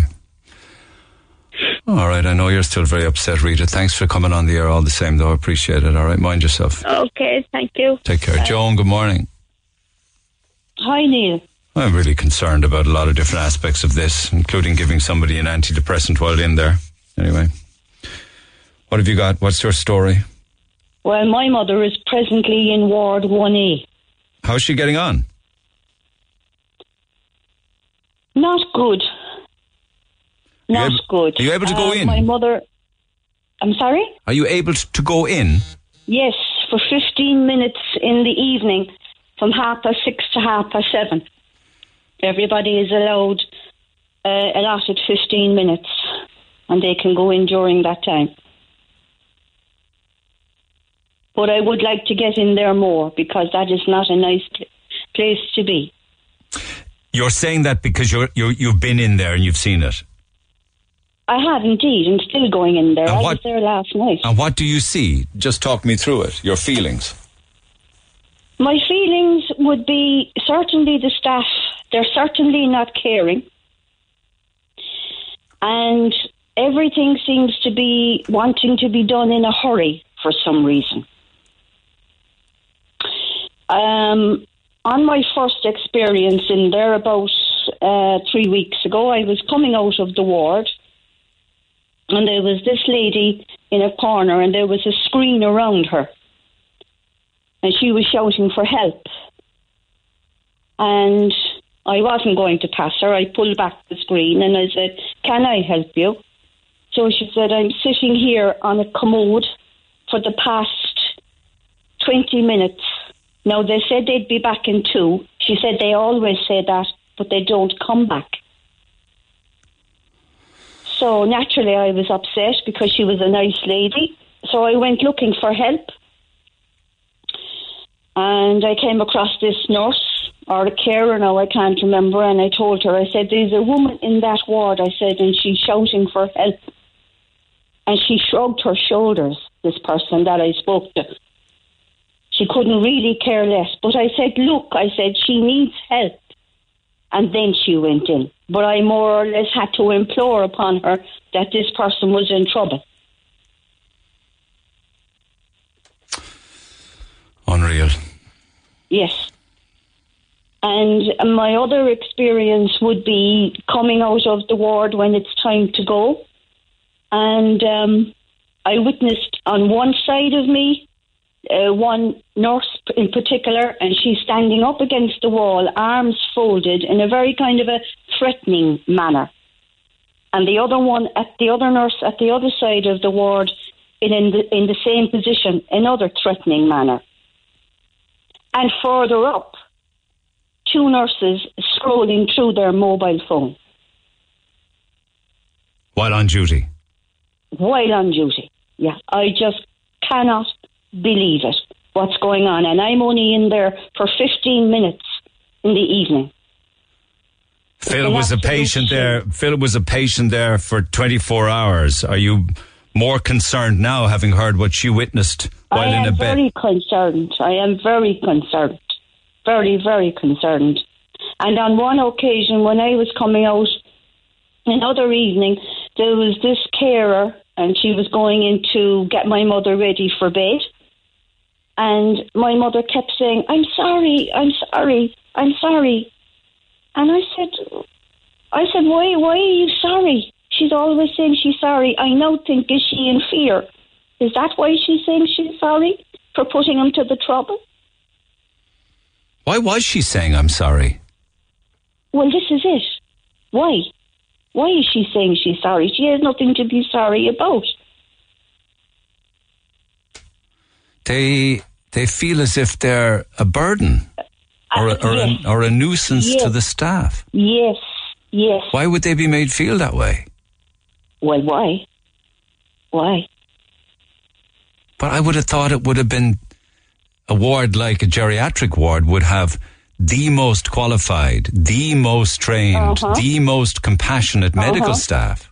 Uh huh. They are not compassionate and certainly not caring. I mean, is it a de- like a, is it a step down to care for patients in a geriatric ward, perhaps. It would seem so.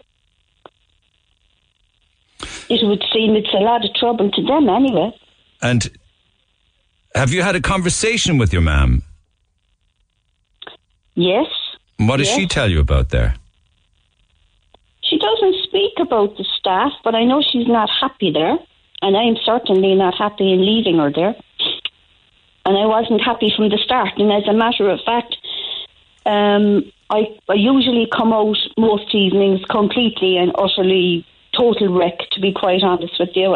And I usually I say to you know if I'm coming along the corridor and I see somebody that's also visiting, I kind of say to them, "Would you mind if I ask you, you know, what do you think of this hospital here?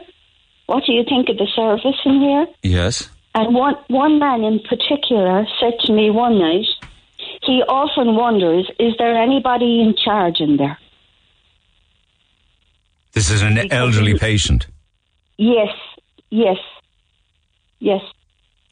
He often wonders, is there anybody in charge there? Because if you ask him for something once, you'll be asking them four or five times. Right. Yes, but we are talking about 1A, the geriatric ward. Yes, that's where That's- we're talking okay, about. Okay. Yeah. And, you, and this woman was sitting on a commode shouting for help for Yes. 20 minutes. Yes. Others I, are I others are that. others are left in the same nappy all, all day and things like that. I wouldn't like to say that now, Neil. I'm only telling you what I saw. You're just telling me what you witnessed. Yeah, what Um, I witnessed. And the staff are not nice. Is it clean in there? Is there a smell?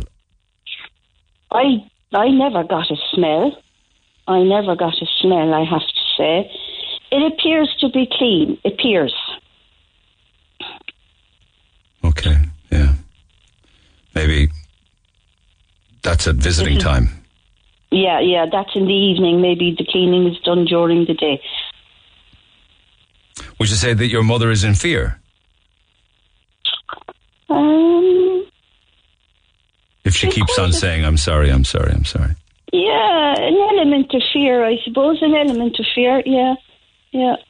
Do you know if, if elderly patients in a geriatric ward are automatically given tranquilizers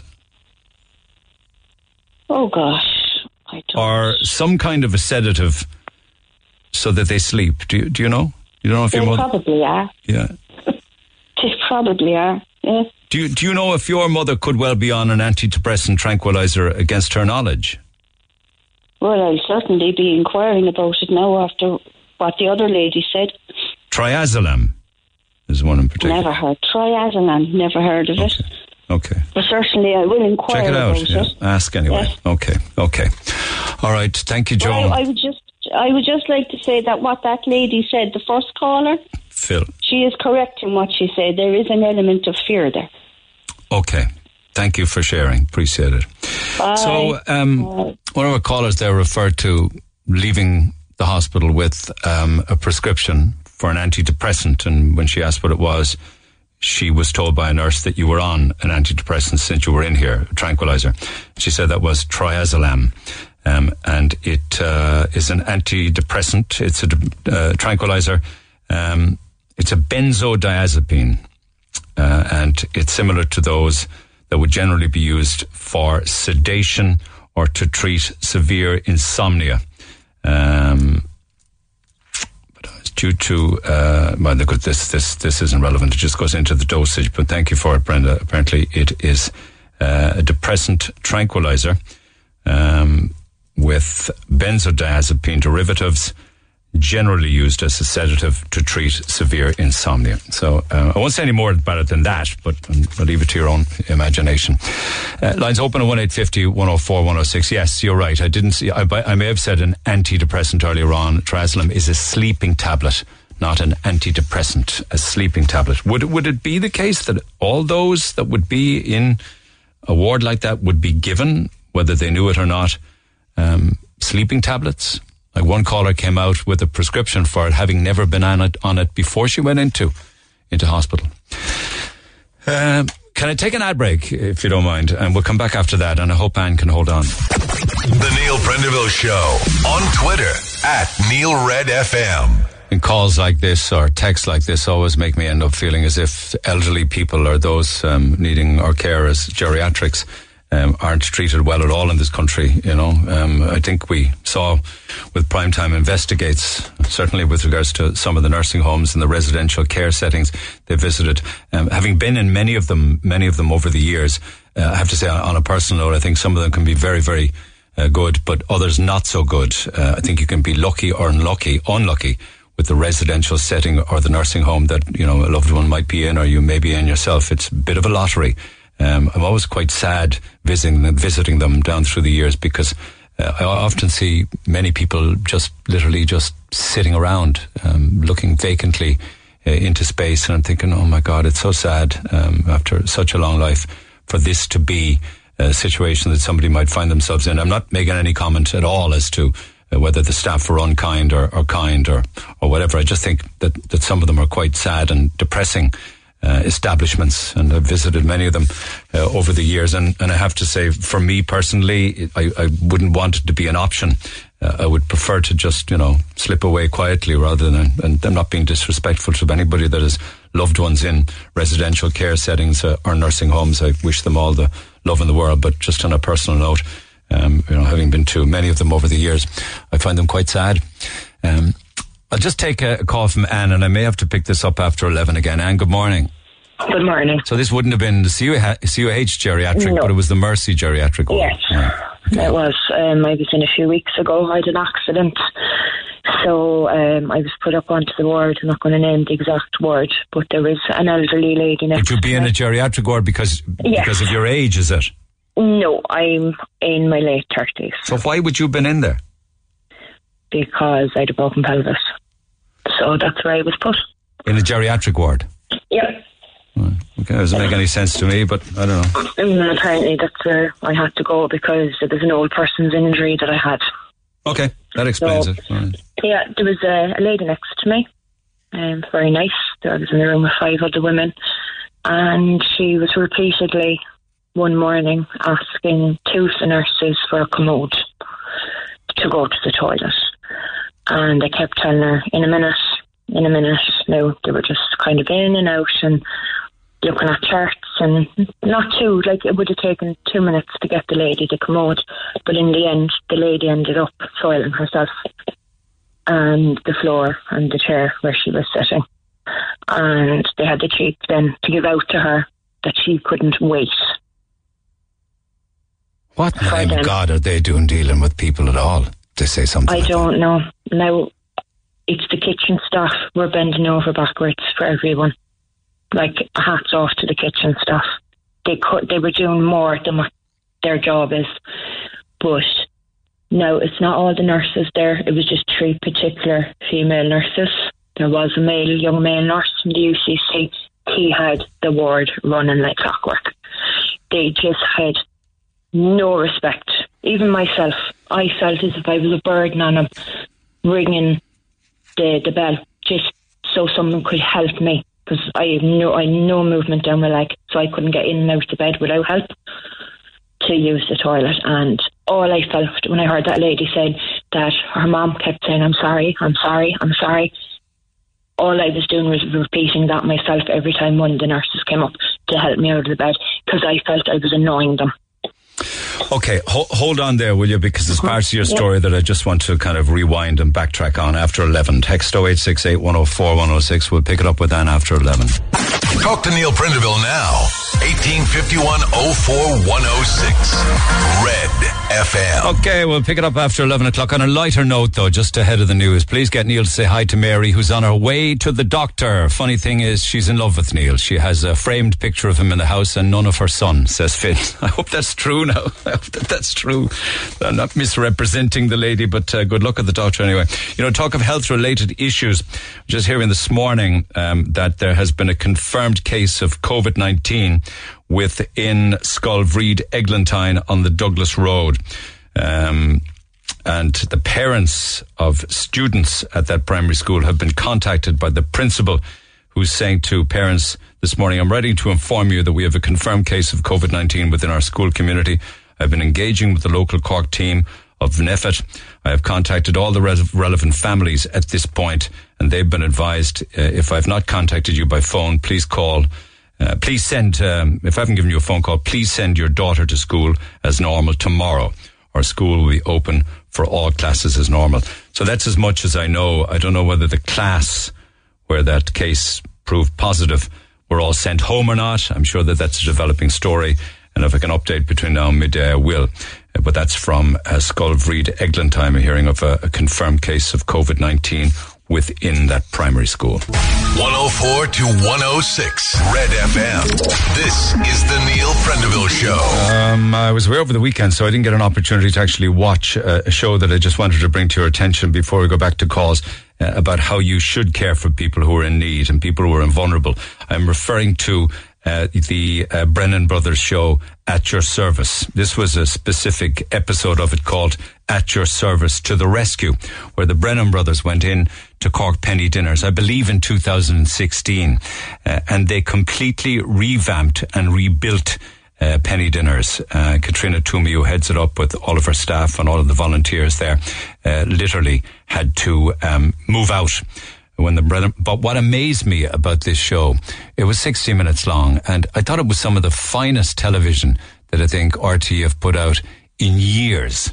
Uh, because we got to see the workings of penny dinners. We got to um, hear the stories and the life stories of those who use it. There was one particular girl with a, young daughter and her, her partner, and she was trying to be a she was trying to qualify as a, a veterinary nurse, and she was literally sleeping under the shaky bridge. Uh, because she was separated from her family, her daughter and her, her partner, because they were up the country somewhere. And she'd be down here and she'd stay in UCC until half past one in the morning studying. And then she'd go to the shaky bridge and sleep until six o'clock when uh, the gym would open and she'd be able to go into the gym for a wash and a clean up and then go back. I mean, it was, it was an awfully sad story. One other fellow was a, a builder who was making big money up in Dublin. Uh, and of course, uh, unfortunately, he took to the drink and the drugs, uh, lost his partner, lost his children, and ended up down here in Cork. I mean, the, the life stories were incredible. But the amount of companies here in Cork uh, and around the country, I was watching the TV show last night, that actually gave of their time and their services and gave equipment and, you know, like helped to revamp the main area where people would sit down to eat and, you know, put in a cold room and they ripped out the entire kitchen and rebuilt the whole thing. So all of this on a voluntary basis and free. Um, I think Macroom Motors gave them uh, uh, sponsored a van, so literally penny dinners could go about collecting food in different establishments that would give it to them because up until then they were using their own cars. I mean, it was an incredibly, you know, very moving show actually, but unbelievable kindness out there, particularly from the businesses who came on board to help Katrina. But again, and then of course they, they opened the, the pop up shop on Washington Street for the Christmas, and that was fantastic. If you haven't seen it, I'm sure you can watch it on the player. It's well worth watching because um, we moved to tears actually. You think of, you know, uh, the things that we complain about are the things that stress us out. You know, we should all be very grateful for what we have, but it showed the work the penny dinners do to help the most vulnerable. Unfortunately, we're not hearing about helping the vulnerable this morning, those that need the most care and attention. And one word springs to mind really at the end of the day. It's all about respect, isn't it? Respect for the elderly. Uh, so I ran out of time there with uh, with Anne, who was describing the geriatric conditions at the Mercy, and she joins me again by phone. Anne, I can't get out of my head that that woman um, who literally soiled herself in the chair. Like if I want to go to the loo, I have to go now. You know. Yeah. So why would they think that an elderly person who needs help with something as private as that can actually wait? I really don't know because she was immobile. Like it's not like she could get up and go herself. She they had to lift her in and out of the bed and things like that, and just they were very rude. Obviously, when they were cleaning her up and stuff, and very What did they What did they say? they were just huffing and puffing, like, "Oh, you should have just waited and look at the mess now you've made." And like the curtain was drawn around, obviously, but I I was going to say something, but I didn't want to embarrass the woman. Look at You the know, mess like- you made. We'll have to clean all that. Yeah. When, when really, firstly, they should have come to her aid straight away, and secondly, then they should have been kind and sympathetic to her. They should have, and not only that, but there was. Um, I found myself a major uh, communication barrier because they're English as well. Um, just trying to converse, you know, speaking. Um, There, things across to the them. nurse's English wasn't good, is it? Yes. These three nurses that I was dealing with our ward. What language were they speaking? Do you know? Oh, I don't know. Okay. I don't know, but it was very broken English. Very broken. So, now, they had to have understood her, like everyone knows what a commode is. And she made it very clear she had to go now. But just in general, just even myself ringing the buzzer, 10, 20 minutes, half an hour, and then they'd come down like, what's wrong with you? Well, they wouldn't say it like that. Oh, yeah, what's wrong with you? Um, I need help getting out of the bed, please, and I'm sorry for calling you. So I just, I, I, I had to get out of there. Like, I wasn't supposed to go home for another four or five days. But I said it to the doctor, and said, yeah, I, I have to get out of there for my own sanity. You know, I had the option, I was able to go home and rest. When you said it to a doctor, what did the doctor say? I was just like, no, you know, we prefer for you to stay. And I said, I can't stay here. I said, you know, mentally. And I said, things I'm seeing and hearing. He was like, what do you mean? I said it. And he was like, oh, well, they could have been busy. Well, fair enough. Uh, I see like some older people would be like younger toddlers. You need to go. You need to go. Simple as. I Like just Phil said much very earlier on that drained. very, very elderly people all, all, almost regress back to a baby. Yes, that's you know I don't want to be being rude to some elderly people, but they do. Yeah. You know. and look at the And amount of care and attention that we give to babies. Exactly. Do you know this woman now? If I could have gotten out myself and helped her, I would have. But you know, I can't. I could barely walk at the time. Even just for me to walk across the room just to go to the toilet was torture. Do you feel as if those in the beds were just a nuisance and forgotten about? Yeah, I from certain staff on the ward, yes, I did. But when the kitchen staff would come in or catering, things changed, yeah? Yeah, um, there was a lovely lady, I didn't catch her name, and she made sure everyone was okay. And there was another lady straight across from me, and she had a big operation, and she was just telling her, you know, I've called the nurse, I need pain meds, and, you know, they, there's nobody around, and we were kind of had to stay to our rooms because obviously we weren't allowed to walk the corridors just in case the COVID and things like that. Where were the Where were the medics? Up at the nurses' station, just all standing around. Doing what? chatting. Now they had files and stuff in front of them, but laughing and joking and things. Now, obviously, they were probably getting work done. Now, I remember the day I was leaving myself. Um, it was about seven in the evening, and I hobbled up to the nurses' station, and I was standing there while there was three nurses talking. And two of them got up and just walked past me. Now, I'd be the type of person that I wouldn't interrupt, especially you know if they're talking and it's important and it's got to do with work. Um, but I was just left standing there and I said to say to the nurse, I said, sorry, and she was like, yes, what's wrong with you? I'm like, um, I just need to know, you know, where's my discharge letter? And so she's like, oh, I don't know. What's your name? They're just very, like, you wouldn't speak, I wouldn't speak to an elderly person like that, or I wouldn't speak to anyone like that.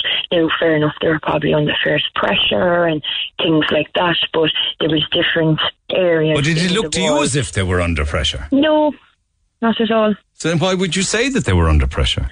I'm just saying they could have been, but not that I could see. Like, you know, if people are under pressure, they're obviously going to be running around and they'll be, you know, conversing with people and patients and things like that. But Sounds to me this morning we have a serious problem with the care of the elderly in Cork. Oh, definitely. I've seen it now. I have another case, and I'm not saying it. It's just a relative of mine had an accident back in March, and she really injured her leg that it needed to be operated on, the bone, and she was moved from one hospital to another for a few weeks.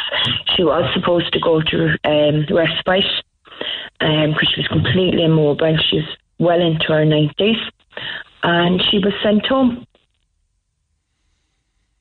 What kind And of care would she be getting at home? she has some care and she has a home help, but it's 24 hour care this lady needs.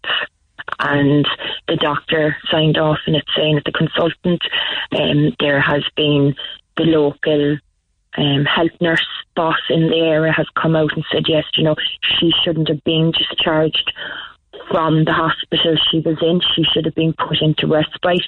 So now at the moment, the people that are caring for her, as a family member and a friend of the families, are trying their best to get her into a care home. But I wonder, do they know? Do they know that they can rely on family to step in? I wonder. Well, I know the lady that's minding her, her health isn't the best herself. Okay.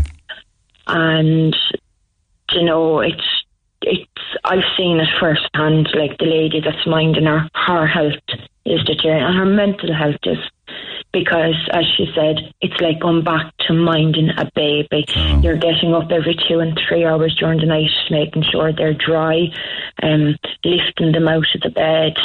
Bringing them over to the chair, lifting them back and on and off the mud. It's two people have to do this all the time. Well, There's apart from the two people. physicality of it, I understand what you mean by that. But really, it, Yeah. it is important that family, if they can be there for loved ones when they grow older, and firm or need help, it's important no, for there is families a to. family member there. Yeah, but, that's um, because we need to. We need to be there for our parents, Yeah. or you know, it's important. you know, but the family member, like obviously, it's male, and when it comes to certain things, they can't I know. do that, With and the mother. lady won't leave them. You know, so That's she's so still very. You know, bit of pride in herself and stuff, but it's it's desperate. You know, I've seen it. It's it's desperate. Yeah. Um, there was a nurse got in touch, uh, an ex-nurse, who says there is no excuse for bad care by anyone. Questions that maybe you can get answers to are perhaps are the staff burnt out? Um, care of the elderly uh, on wards that are chronically understaffed have rock bottom morale. Staff get sent from all over the hospital at short notice to these wards. Um, the 12 hour shifts are far too long for these wards. I once heard of a ward with 35 patients and three staff. Still, there is no excuse for bad care, but continual understaffing is what leads to the low morale and huge stress for patients and staff. How would you respond to that? Is that a, is that a good enough excuse? Oh, I completely agree with that. But there was another day, there was a young UCC male student nursing, and he had the whole ward running like clockwork. And he couldn't have done more for everyone that day and the other staff members that were there with him. This is what I'm saying. It's only a small few. Yeah, but they are in very important positions, this small few. Like They if are. one guy can have it running like clockwork and then the Yeah, others are standing around chatting. Yeah, I said it to him. I'm just, I'm not going to mention the boy's name. I said, you know what? I said, you're a blessing. I said, you're like an angel for these women. He was in and he'd sit down and he'd talk with them and listen to them instead of at the end of the bed, yeah, yeah, yeah, in a minute, in a minute, in a minute. So, same word, same patients, just a different nurse. Different nurse and different results. Okay. Yeah. Th- thanks, Anne. I'm I'm gonna No get some more calls in the air, but thank you. That's the geriatric ward at the at the Mercy. Trina, good morning. Good morning, Neil. How are you? I'm very grateful that you waited as long as you did, and I'm very No sad to hear that your dad passed away um, in the CUH. You described the treatment as horrendous. Horrendous, Neil, is the only way I could describe it. Um, my dad spent his last week in the CUH. Um, he was diagnosed with myeloid acute leukemia maybe just over a year before that. Um, and he was receiving treatment in the Dunmanway Day center And the treatment there, and it was just outstanding, Neil. They were absolutely brilliant. Um, they were like family in the end, you know, they were so good. He'd go in for his bloods and things like that. he'd go in for his bloods and he'd go in, he was getting injections for a week once a month. And he'd have to get platelet donations and blood donations as well to keep him going. He was in palliative care basically. Um, what he had was never going to be cured, but it was just buying time, you know. And what was it like near the end then? it was it was horrendous. I mean, Dad would have been a very healthy person. He was only sixty eight years old when he passed. Um, healthy all his life, never drank in his life. Um, kept going right up to the very end. Um, fought just like a tiger. But I dropped him for his usual bloods. The week previous to he passing away, I dropped him at the entrance for the daycare centre, and he went in. And that morning, I kind of thought to myself, God, he's really low today. You know, he was going a lot slower than usual. And normally, when he'd get his blood and whatever, it would, you know, build him back up again and he'd be good Yeah. again for another while. So you would, like, the, the way it worked was you drop him for the day and collect him in the evening. Yeah. So evening was coming near, and my mother, she'd be a bit like, she'd be kind of psychic, you know, she'd always know if there was something wrong. And she said, Your father's later than usual today, you know. So she said, I better ring and see what's happening. So she rang, and one of the girls in the daycare unit said, Look, you know, he took a turn. So we were totally, we hadn't a clue. Probably wouldn't have known only for we rang because they didn't ring us.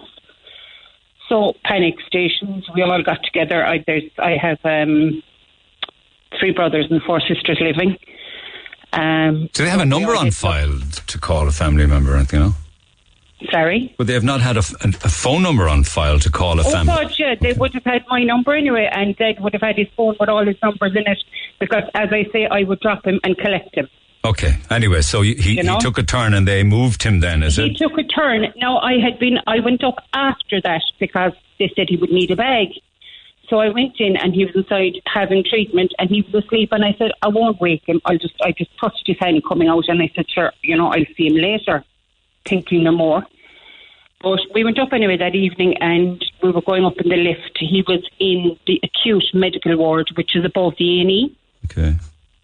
And we were in the lift and we were, of course, thinking the worst. And the phone rang and it was dead.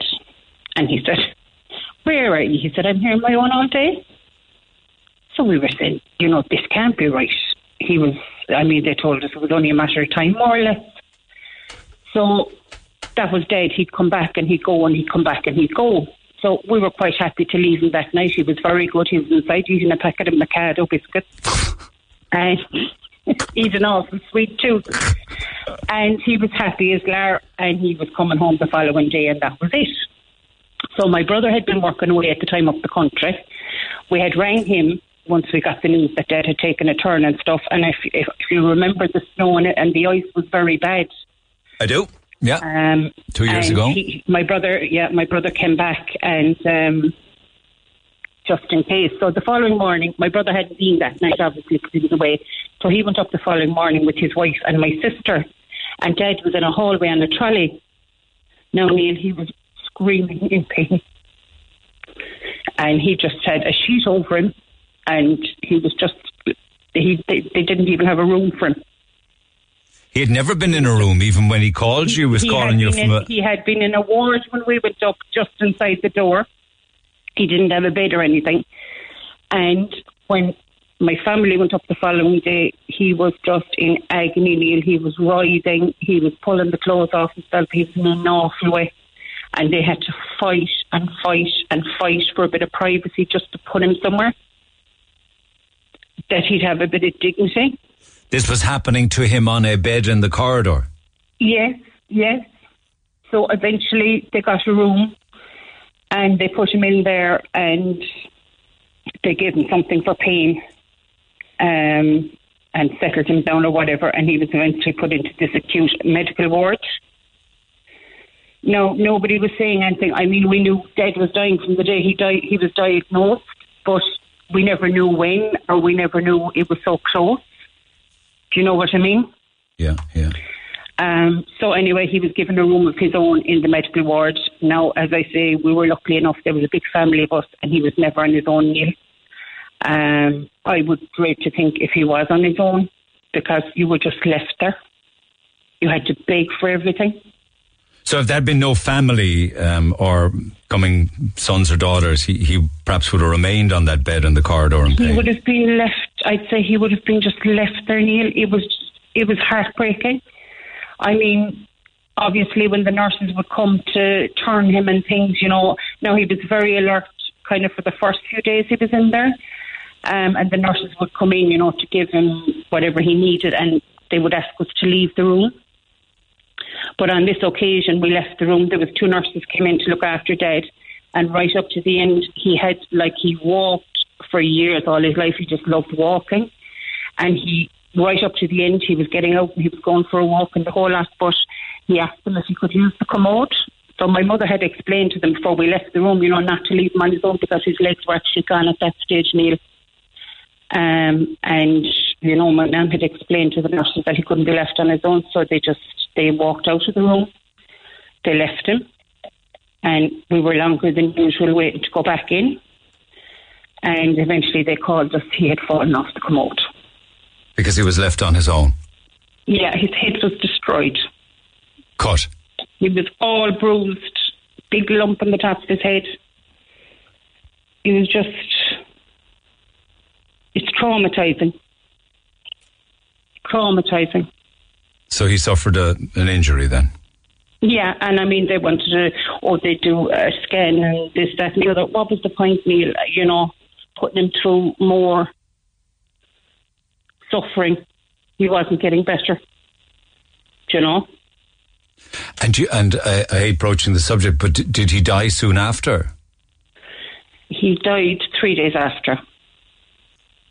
Um, now, after the fall, it was like they were just drawn to us like a magnet. They were in apologising and they were so sorry. And his consultant arrived the following morning, and my sister, to be fair to her, she, you know, she said, as long as our dad is here, he is to be treated like a human being till he takes his last breath. Yeah. Because your belief was no that up until then he wasn't being treated with humanity. No, he was dying anyway. Was the whole attitude. Okay. You believe that. He was I dying mean, anyway. I remember going up to the nurse's station one night. Now, Neil, thankfully, I'd never seen anybody die through sickness. And we didn't have a clue what was going on. And you know, the way the breathing changes as time goes on and they're getting closer. And, you know, we kind of panicked. He was kind of making noise in his throat and stuff. And I went up to the nurse's station and I asked, would, he, would she mind checking him that, you know, and to this day, Neil, I'm still waiting. Nobody came. No. And she was sitting at the desk and I begged her, I said, Will you please come down and check? What did she say? No. Yeah.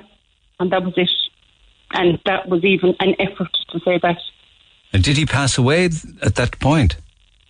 No, Dad passed away two days later. And were you with him? Two days later. We were all there, yeah. Yeah. Seven of us and my mum. Yeah. But even even after he had gone, Neil, um, you know, you don't want to leave, you want to stay with them. And there was a nurse came in and, you know, just matter of fact, if there's any valuables, you can take them with you. And the longer you stay, the harder it's going to be to leave. That's very cold. I just could not get over it. Now, it was for my mother, my heart broke. She didn't deserve to be treated like that. The, the, the doctor that came down that night to pronounce dead dead, um, she breathed in past us, never spoke, um, came back out, and the only words she said was, date of death will be tomorrow as it's after 12 o'clock. That's what she said She to you. she never sympathised with any of us, Neil, and she never even acknowledged my mother. I mean, we went home and the phone rang at half past one that morning. Somebody from the hospital to apologise that they didn't get to meet us before we left. Why would they do that? Had you made it known you were unhappy with the treatment or something? No, Neil, we were Dad was only after passing. We we were home together, sitting down. The longer you stay, the harder it will be. The harder it will be. To Date of death will be tomorrow because he died after midnight.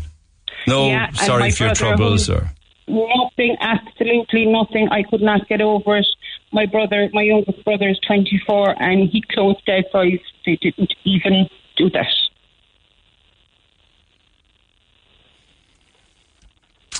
It Hard was to just believe. So Hard to believe. Cold. That's the word, actually, isn't it? So Cold. Yeah, heartless. And even when the day Dad was diagnosed, diagnosed Neil, he was diagnosed in a hallway full of people with my mother. Um, when you say diagnosed, in, in what way? When he was diagnosed with leukemia, Going back along. at, at the very start, when Dad was first diagnosed, He was told that he had leukemia in a public area. in a public area in a hallway where there was other patients waiting to go in and they were handed a book Sure, like the floor must have opened beneath his feet when he heard that. Neil it was coming up to my sister's second anniversary they didn't know whether they were coming or going and to be handed a book and told you have leukemia You have leukemia, here's a book, off you go. go home and read that Leukemia is a very, very serious diagnosis for anybody to get. Yes, now there's two types, and actually, when Dad went to the A&E first, when he wasn't feeling well, um, the doctor there, the consultant, had told him about there being two types of leukemia, and hopefully he didn't have the acute one. And when he came home, he got a phone call from that doctor to tell him that she was almost certain it wasn't acute leukemia to be diagnosed with it after. Yeah, it's the manner in which. I wonder, could there be any excuses made in the sense that they're working long shifts, they have dozens of patients to look after, and that over a period of time they just become hardened to their job, you know, and that they have so much going maybe. on and different patients to deal with that they um, unlearn compassion. I don't know, Neil. I mean, you know, I think where you're at an end of anybody's life, no matter who it is, young or old, that you've no business in that job unless you have new humanity. Yeah, I know. I know. It's yeah, I know, and, and it should be that You know? way. And it's easy for us to say that, but why? I mean, like there was a man next door in the room next door. We could hear him screaming, and he was screaming for a long time, and there was nobody went into his room. where were they all? down down at the desk area. Now, obviously, they were looking after other patients as well. There was a lot of very elderly patients in that ward, but it wasn't a busy ward. Can't have been busy if they were no standing around. and Yeah. and I mean, most of the patients were bedridden. Do you know? But it was the coldest place that we've ever been. Okay. we actually contemplated two days before Dad passed to just put him in the car and take him home. Do you wish you had done that now? It wasn't possible, Neil, because of what he had. You know, he wouldn't have made the journey. And like, Mum knew that and explained that to us, and we just didn't have a choice at that stage. I know it's a very personal thing to come on the air like you did and, and tell the story of your much loved and beautiful dad. Um, and I do I do appreciate you sharing. Um, very worrying. It's definitely not a place to die anyway, Neil. So I'm hearing this morning. Thank you, Trina. Appreciate you taking the call. Okay, thank you. Cheers. Bye-bye. Uh, Regina's standing by, so is Anne, but uh, Neo's been waiting an age. Morning. Good morning. Um, you were saying that listening to some of the conversation was like listening to your mum's story. It was indeed. Yes. Absolutely appalling Where? treatment. Up in the CUH. I'm not 100% sure of the date, but it's roughly three weeks ago. You- Well, are you are you talking say- about the geriatric ward? No. Ward Okay. 3A. Okay. Ward 3A. Can I firstly say I can't give enough praise to the ambulance staff. They are absolutely wonderful people. When they arrived to my mother, they actually calmed her down. She went in with chest pain, not heart attack pain, but just chest pain and acids, I suppose I'd call it. And So she was in hospital and find out what they're treating her for. Okay, it's not a great phone line. So the, the paramedics put her in the ambulance and brought her to the CUH. They did. Yeah. And they said my sister could follow because her sight was poor and she needed assistance. So luckily my sister was with her her night in A&E and my sister brought her for x-rays And 10 days later, they decided anyway they were sending my mother home. But in the meantime, when we tried to find out what they're treating her for, they said they couldn't let us know under GDPR.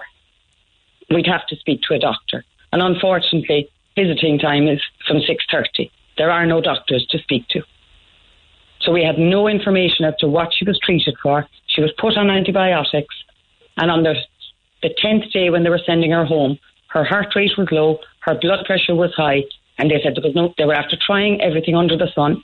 I was there that day. They tried everything under the sun. There was nothing more they could do for her. So we asked for her x ray results. There's no record of any x rays, we were told. She never had any x ray. Um, were they? Did they say they were screaming out for beds? Was it? They said, um, unfortunately, A and E are screaming for the beds. We'll have to let you go home. But she wasn't ten days in the A and E, though, was she? No, she was in the ward. Right, She was in a ward. She was in a ward Oh, A and E were screaming for beds to admit people. to admit people. And is your mum elderly? She is. Okay. Yes, she is very elderly and very unwell. So she was sent home. Four days later, we had to ring an ambulance. We couldn't tell them what she had been treated for because we didn't know. Nobody gave us answers. She was back in. They said that they needed to hydrate her. She was 12 and a half hours on a trolley in A&E on her own. And if a doctor finally visited, I can't understand why you can't have a doctor in A&E. Why is it called A&E? There's no doctors. A doctor finally came 12 and a half hours later and said, You're ready to be discharged. And she said, I can't go home. I haven't had the drip. And they said, We'll give you the drip. And at half one in the morning, they told her they were going to ring her daughter to come and collect her. Because you couldn't, you, couldn't go into the A and D because of COVID and No. things, so she would have been Not on on the second occasion. We could on the first occasion, which is why she got her x rays. Yeah. And But- when my mother asked to use the bathroom, they were told, I'm on my own, I can't bring you. I'm on my own, I can't bring you. So my sister eventually kind of roared at them, give me a wheelchair and I'll bring her. Like you said, when you need to go, you need to go. Not when they're ready, you know. But why would somebody be on their own in the A and E? Sure, staff. There should be lots of staff in. There is lots of staff in there. No, there's no one in there. They're all at the desk. They're Doing- all at their desk, Doing what? talking, having a chat. But is it a chat now or discussing patients? Which is it? Because Sure, that's important. know. I wouldn't be listening to them. I wouldn't be listening to them the 15 minutes I was allowed in there. My priority was my mother. The only time you saw a nurse was when you actually had visiting time. My mother would tell me she they came in at six o'clock in the morning to take her blood pressure, and she'd seen no one all day long for 10 days. Like, At all? She'd see no one at all.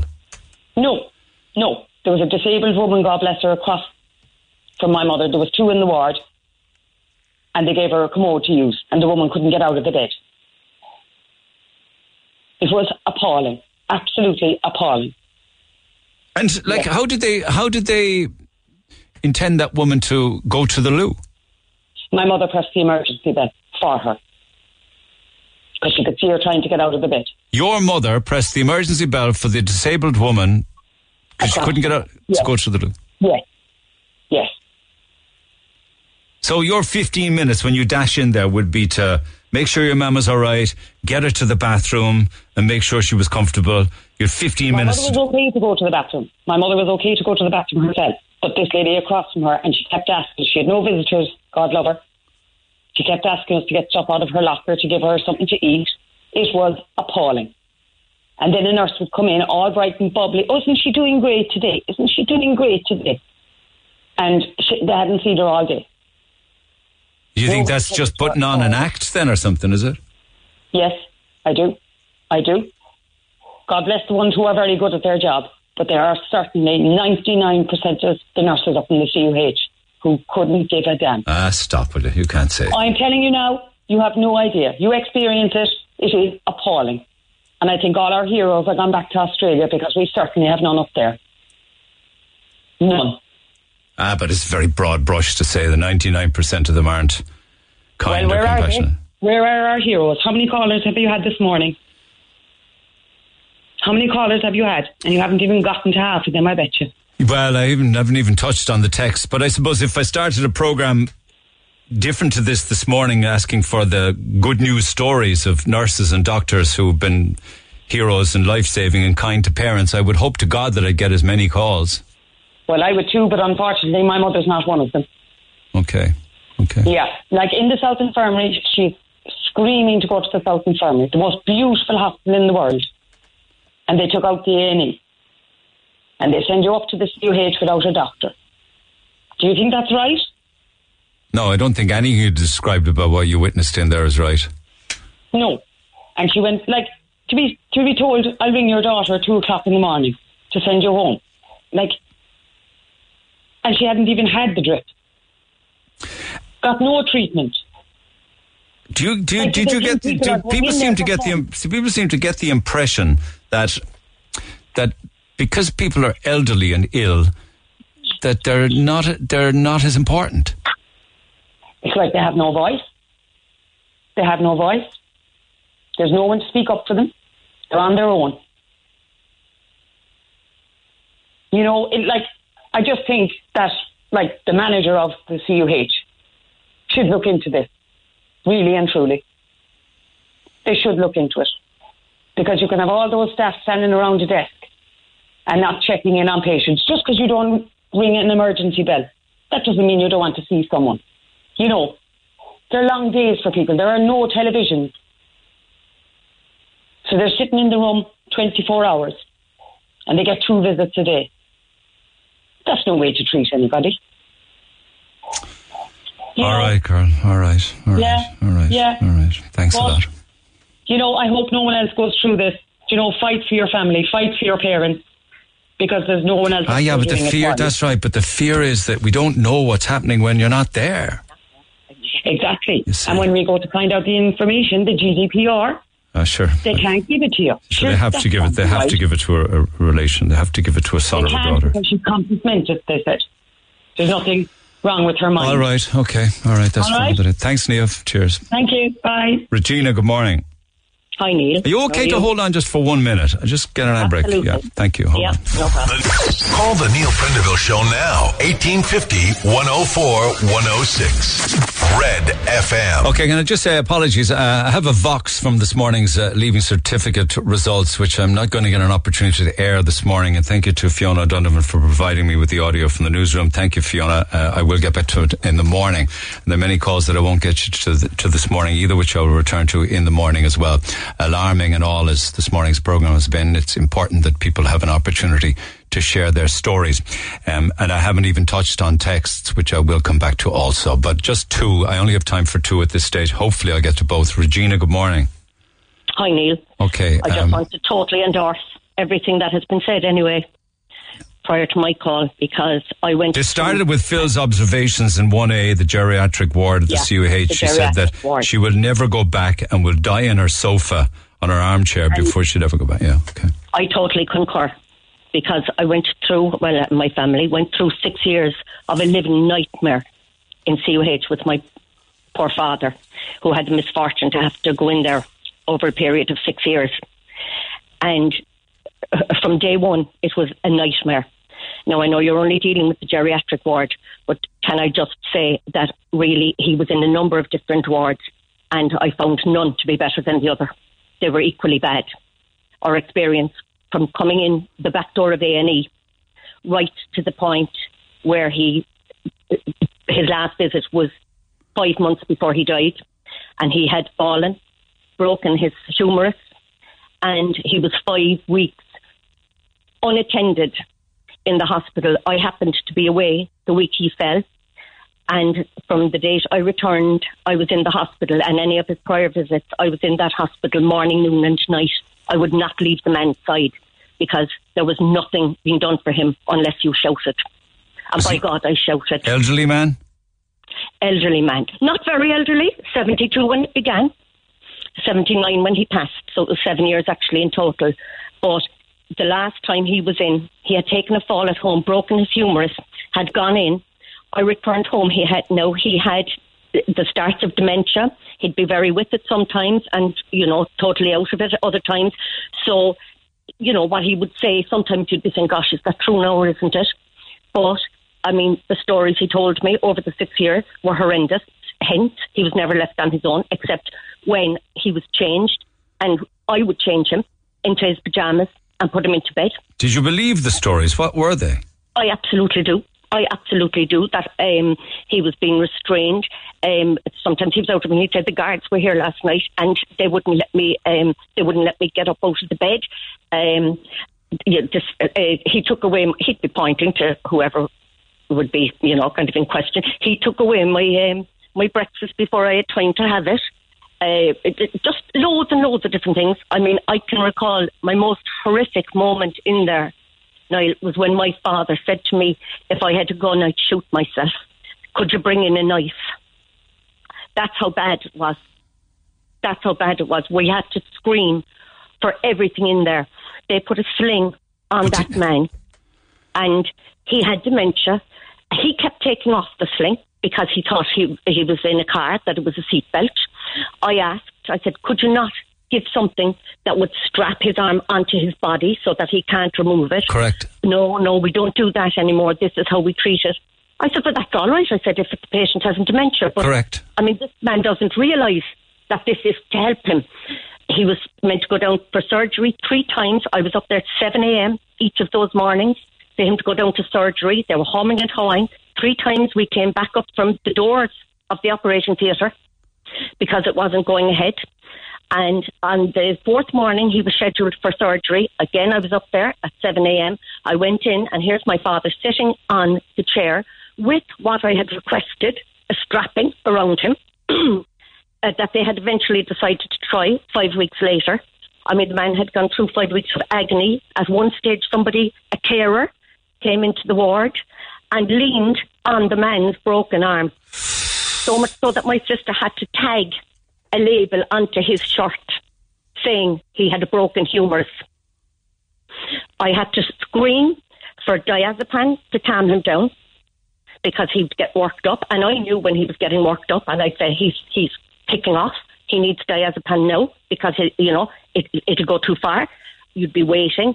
They're correct in what they're saying about the nurses out in the station. They had no interest, no time for you. They didn't want to know about it. There was patients left there, country people, more often than not, who wouldn't have had people by their side during the day. They were just left to their own devices, and some of them were unable to do absolutely anything. They'd be put into a chair in the morning, Neil, and they'd be sitting in that chair. The dinner tray would be put in front of them, and the dinner tray would be taken away, and they wouldn't have lifted a hand to eat a morsel of food. I honest to God, it was a living nightmare, and I wouldn't put a dog in there.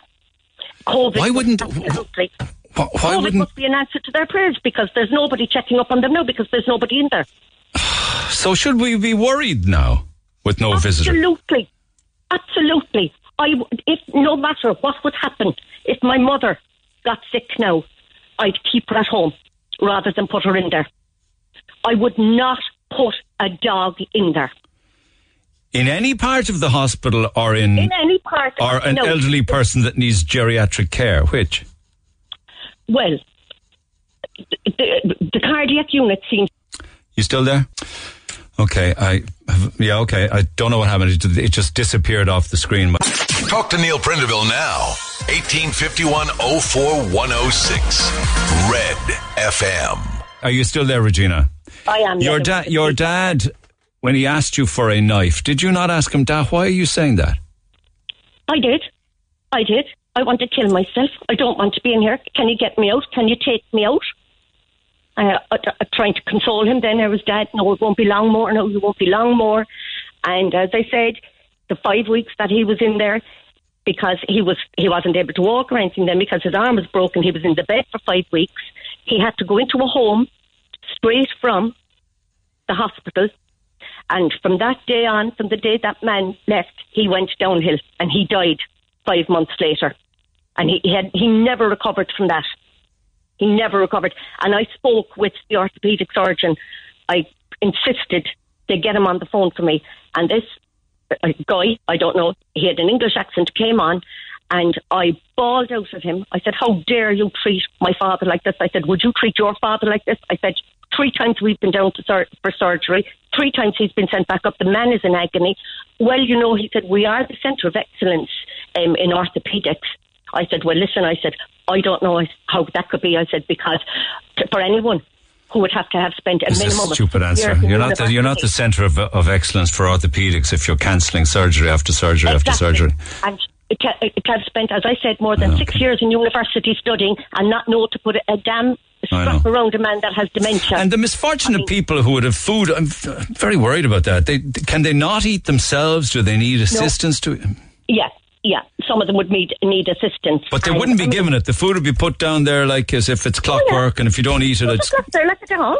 Left there like a dog. And if you can't eat it, too bad. There's nobody to feed you unless you have a family member with you. Nobody to feed you. Nobody to change you. Left there on those chairs, they, those orange chairs. I, I actually, I'm having nightmares about them. They were orange and blue chairs. They were like, I don't know, they reclined in that. And what would be going? What do you think? Do you ever wonder? Because I've seen that in, in some residential settings myself. What's going through a person's head as they sit there ignored all day? Let me die. Okay. kill me now. Okay. I would imagine. I would imagine. As I said, it was just unbelievable. I mean, there was once I was there, as I said, all the time, and I went out. There was a carer caring for my father, meant to be. I went and took Dad to the loo, and I said to the guy that was meant to be caring, I said, I'm going to the nurse's station. I said, I want to speak to them about something. I said, Dad is in the loo. Will you keep an eye on him, check him? So he was going through a bad stage at that point. You know, he wasn't very with it at all. I went down to the nurse's station to discuss whatever it was. I can't remember now at this stage. Hmm. I came back. I looked at Dad's bed. No sign of Dad. I said, "Where's Dad?" So your man just looked at me. I opened the bathroom door. And my father was standing inside in the bathroom with not a stitch on him all the time while I was down there talking to the nurses. He hadn't got up off his backside to check on my father. I had to go in. He came then, of course, naturally enough. I said, It's too late. I said, It's too late. I had to dress him and bring him back with the walker back to the bed and put him into the bed. And that was while he knew I was outside the door. Can you imagine what they're doing when That's they know there's nobody around? That's heartbreaking. Can you imagine what Yeah. they're doing? Yeah. I mean, I read his notes every single morning when I came in. I read his notes. I waited for them to do their rounds. I questioned every single tablet he was on. I mean, to be honest, nobody should be in there on their own. And even when there's someone with them, they're really not cared for. You're caring for your loved one. they're man. not caring for them. The poor man, the poor man. I'm I'm gonna I'm gonna stop for now. Um, and I want and, and I, if I am cutting you off short, has been raised. Pardon I'm me? glad it has been raised. okay. Well, listen. If there's anything you want to add to your conversation, I can talk to you in the morning. But if we're if we're if we're finished, all right. we're finished. Yeah. Okay. Well, as I said, look, you know, it's just a, a disaster. There needs to be a radical, radical change there. Okay, it's important that people share because people need to know, and it's only by talking that we can change things. My sincerest apologies to Anne. Your call, as they say, your call is very important to me, and it's very important that we get it on air, and we'll pick it up in the morning. So apologies, Anne. There's another Anne here waiting as well, and Michelle, and and uh, anybody else that texts or get in touch, we'll pick it up in the morning. Text 0868 104 106. And way over time, so have a good day. My apologies to the newsroom. I'll see you tomorrow. Thanks for listening to this Red FM podcast. Don't forget to subscribe and check out redextra.ie for more great Red FM content.